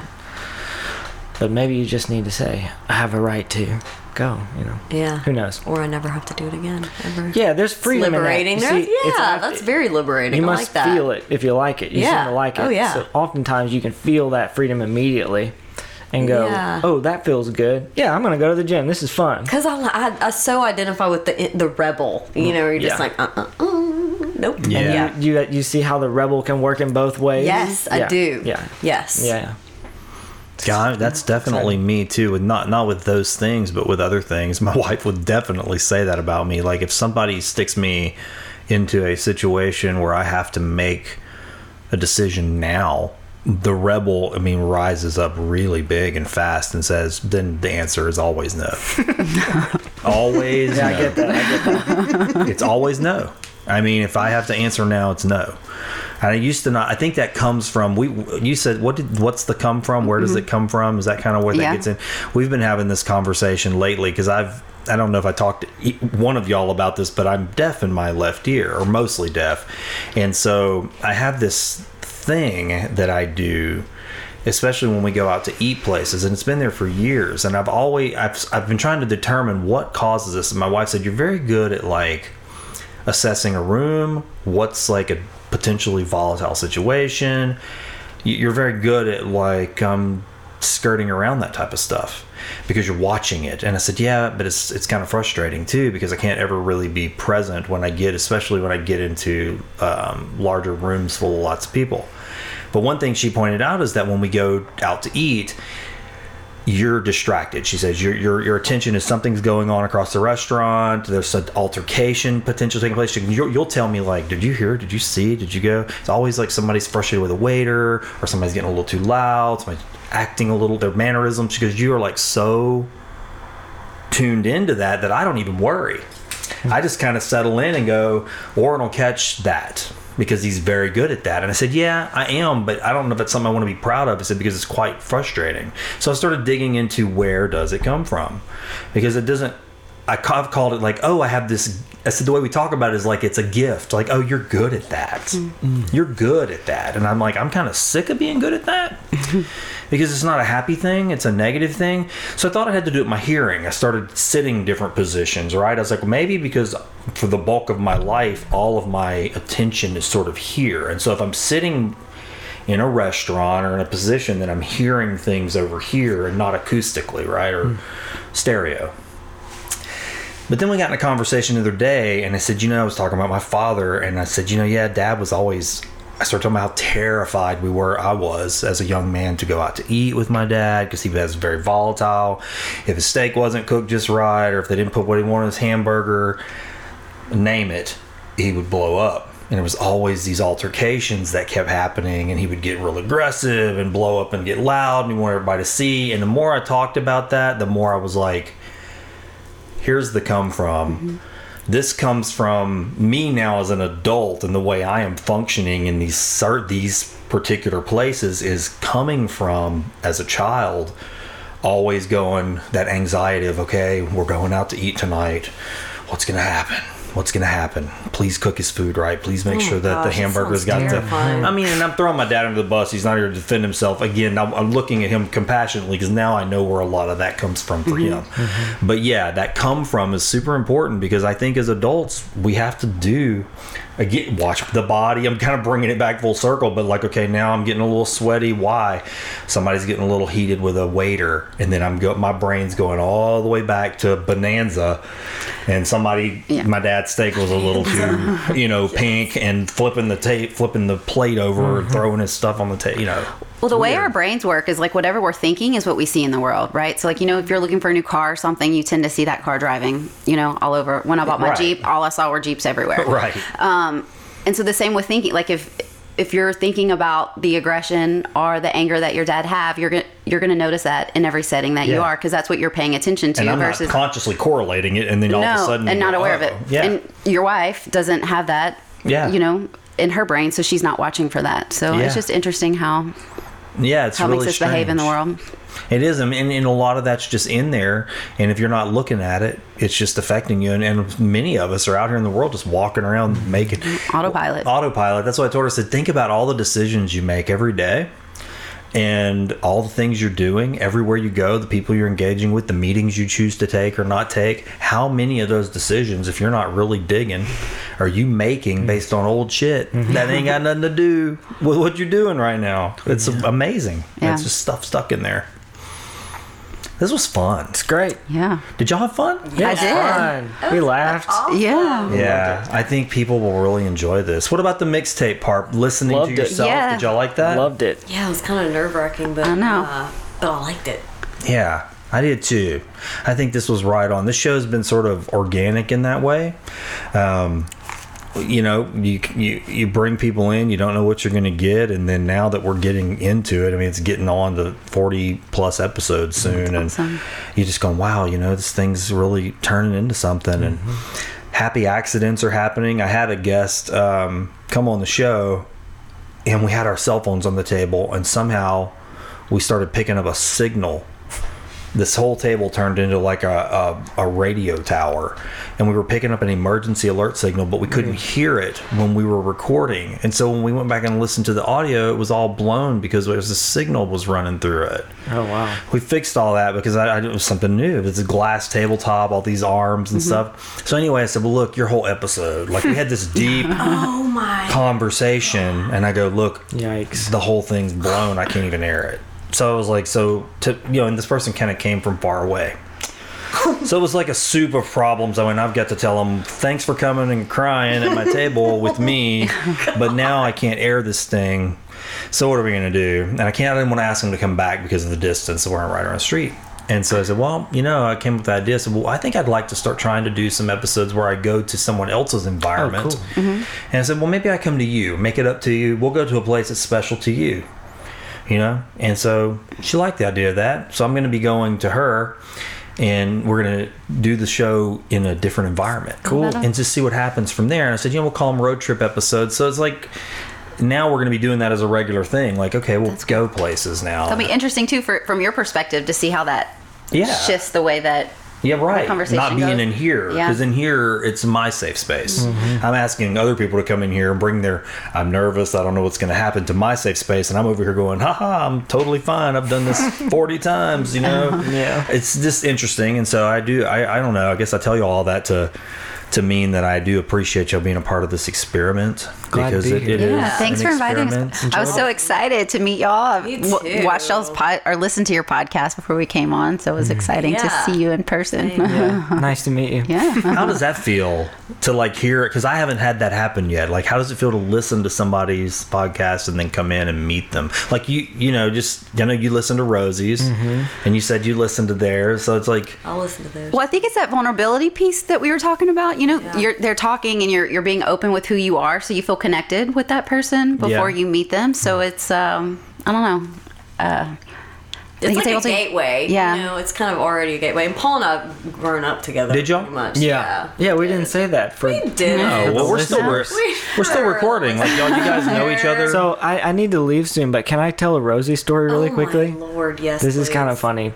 So this speaks to our history together. I, I I'm don't know what grade it is. now. You should be scared. I used to have a huge crush on Rosie in like the fifth grade. well that's that wasn't that long ago Cute in fifth Tried to call your house and you just like denied my phone call. In, no. Period. End of story. Gosh. Oh man We've known Lives each other. might have ended up elsewhere if I'd have Yeah. known that. No telling.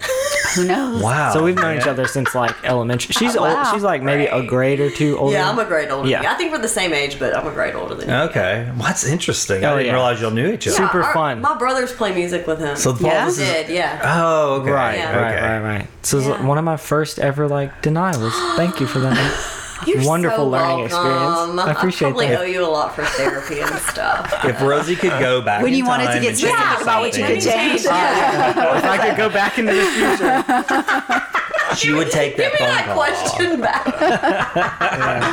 No, Now that I know that I did that, I would go back. Yeah. Yeah, no. Thanks take for Paul's. having me. It's really, really Yeah. fun. Oh, this is fantastic. I Yeah, it's just- been great. I'm glad y'all enjoyed it. I, Yeah, it was fun. Just as well. Thanks for listening to this episode of Find the Good News. If you would like to advertise on this show or sponsor an episode, just visit findthegood.news. Send me a message and we'll see about getting your business, organization, service, product, or event on the show. I deeply thank each of you again for supporting this podcast.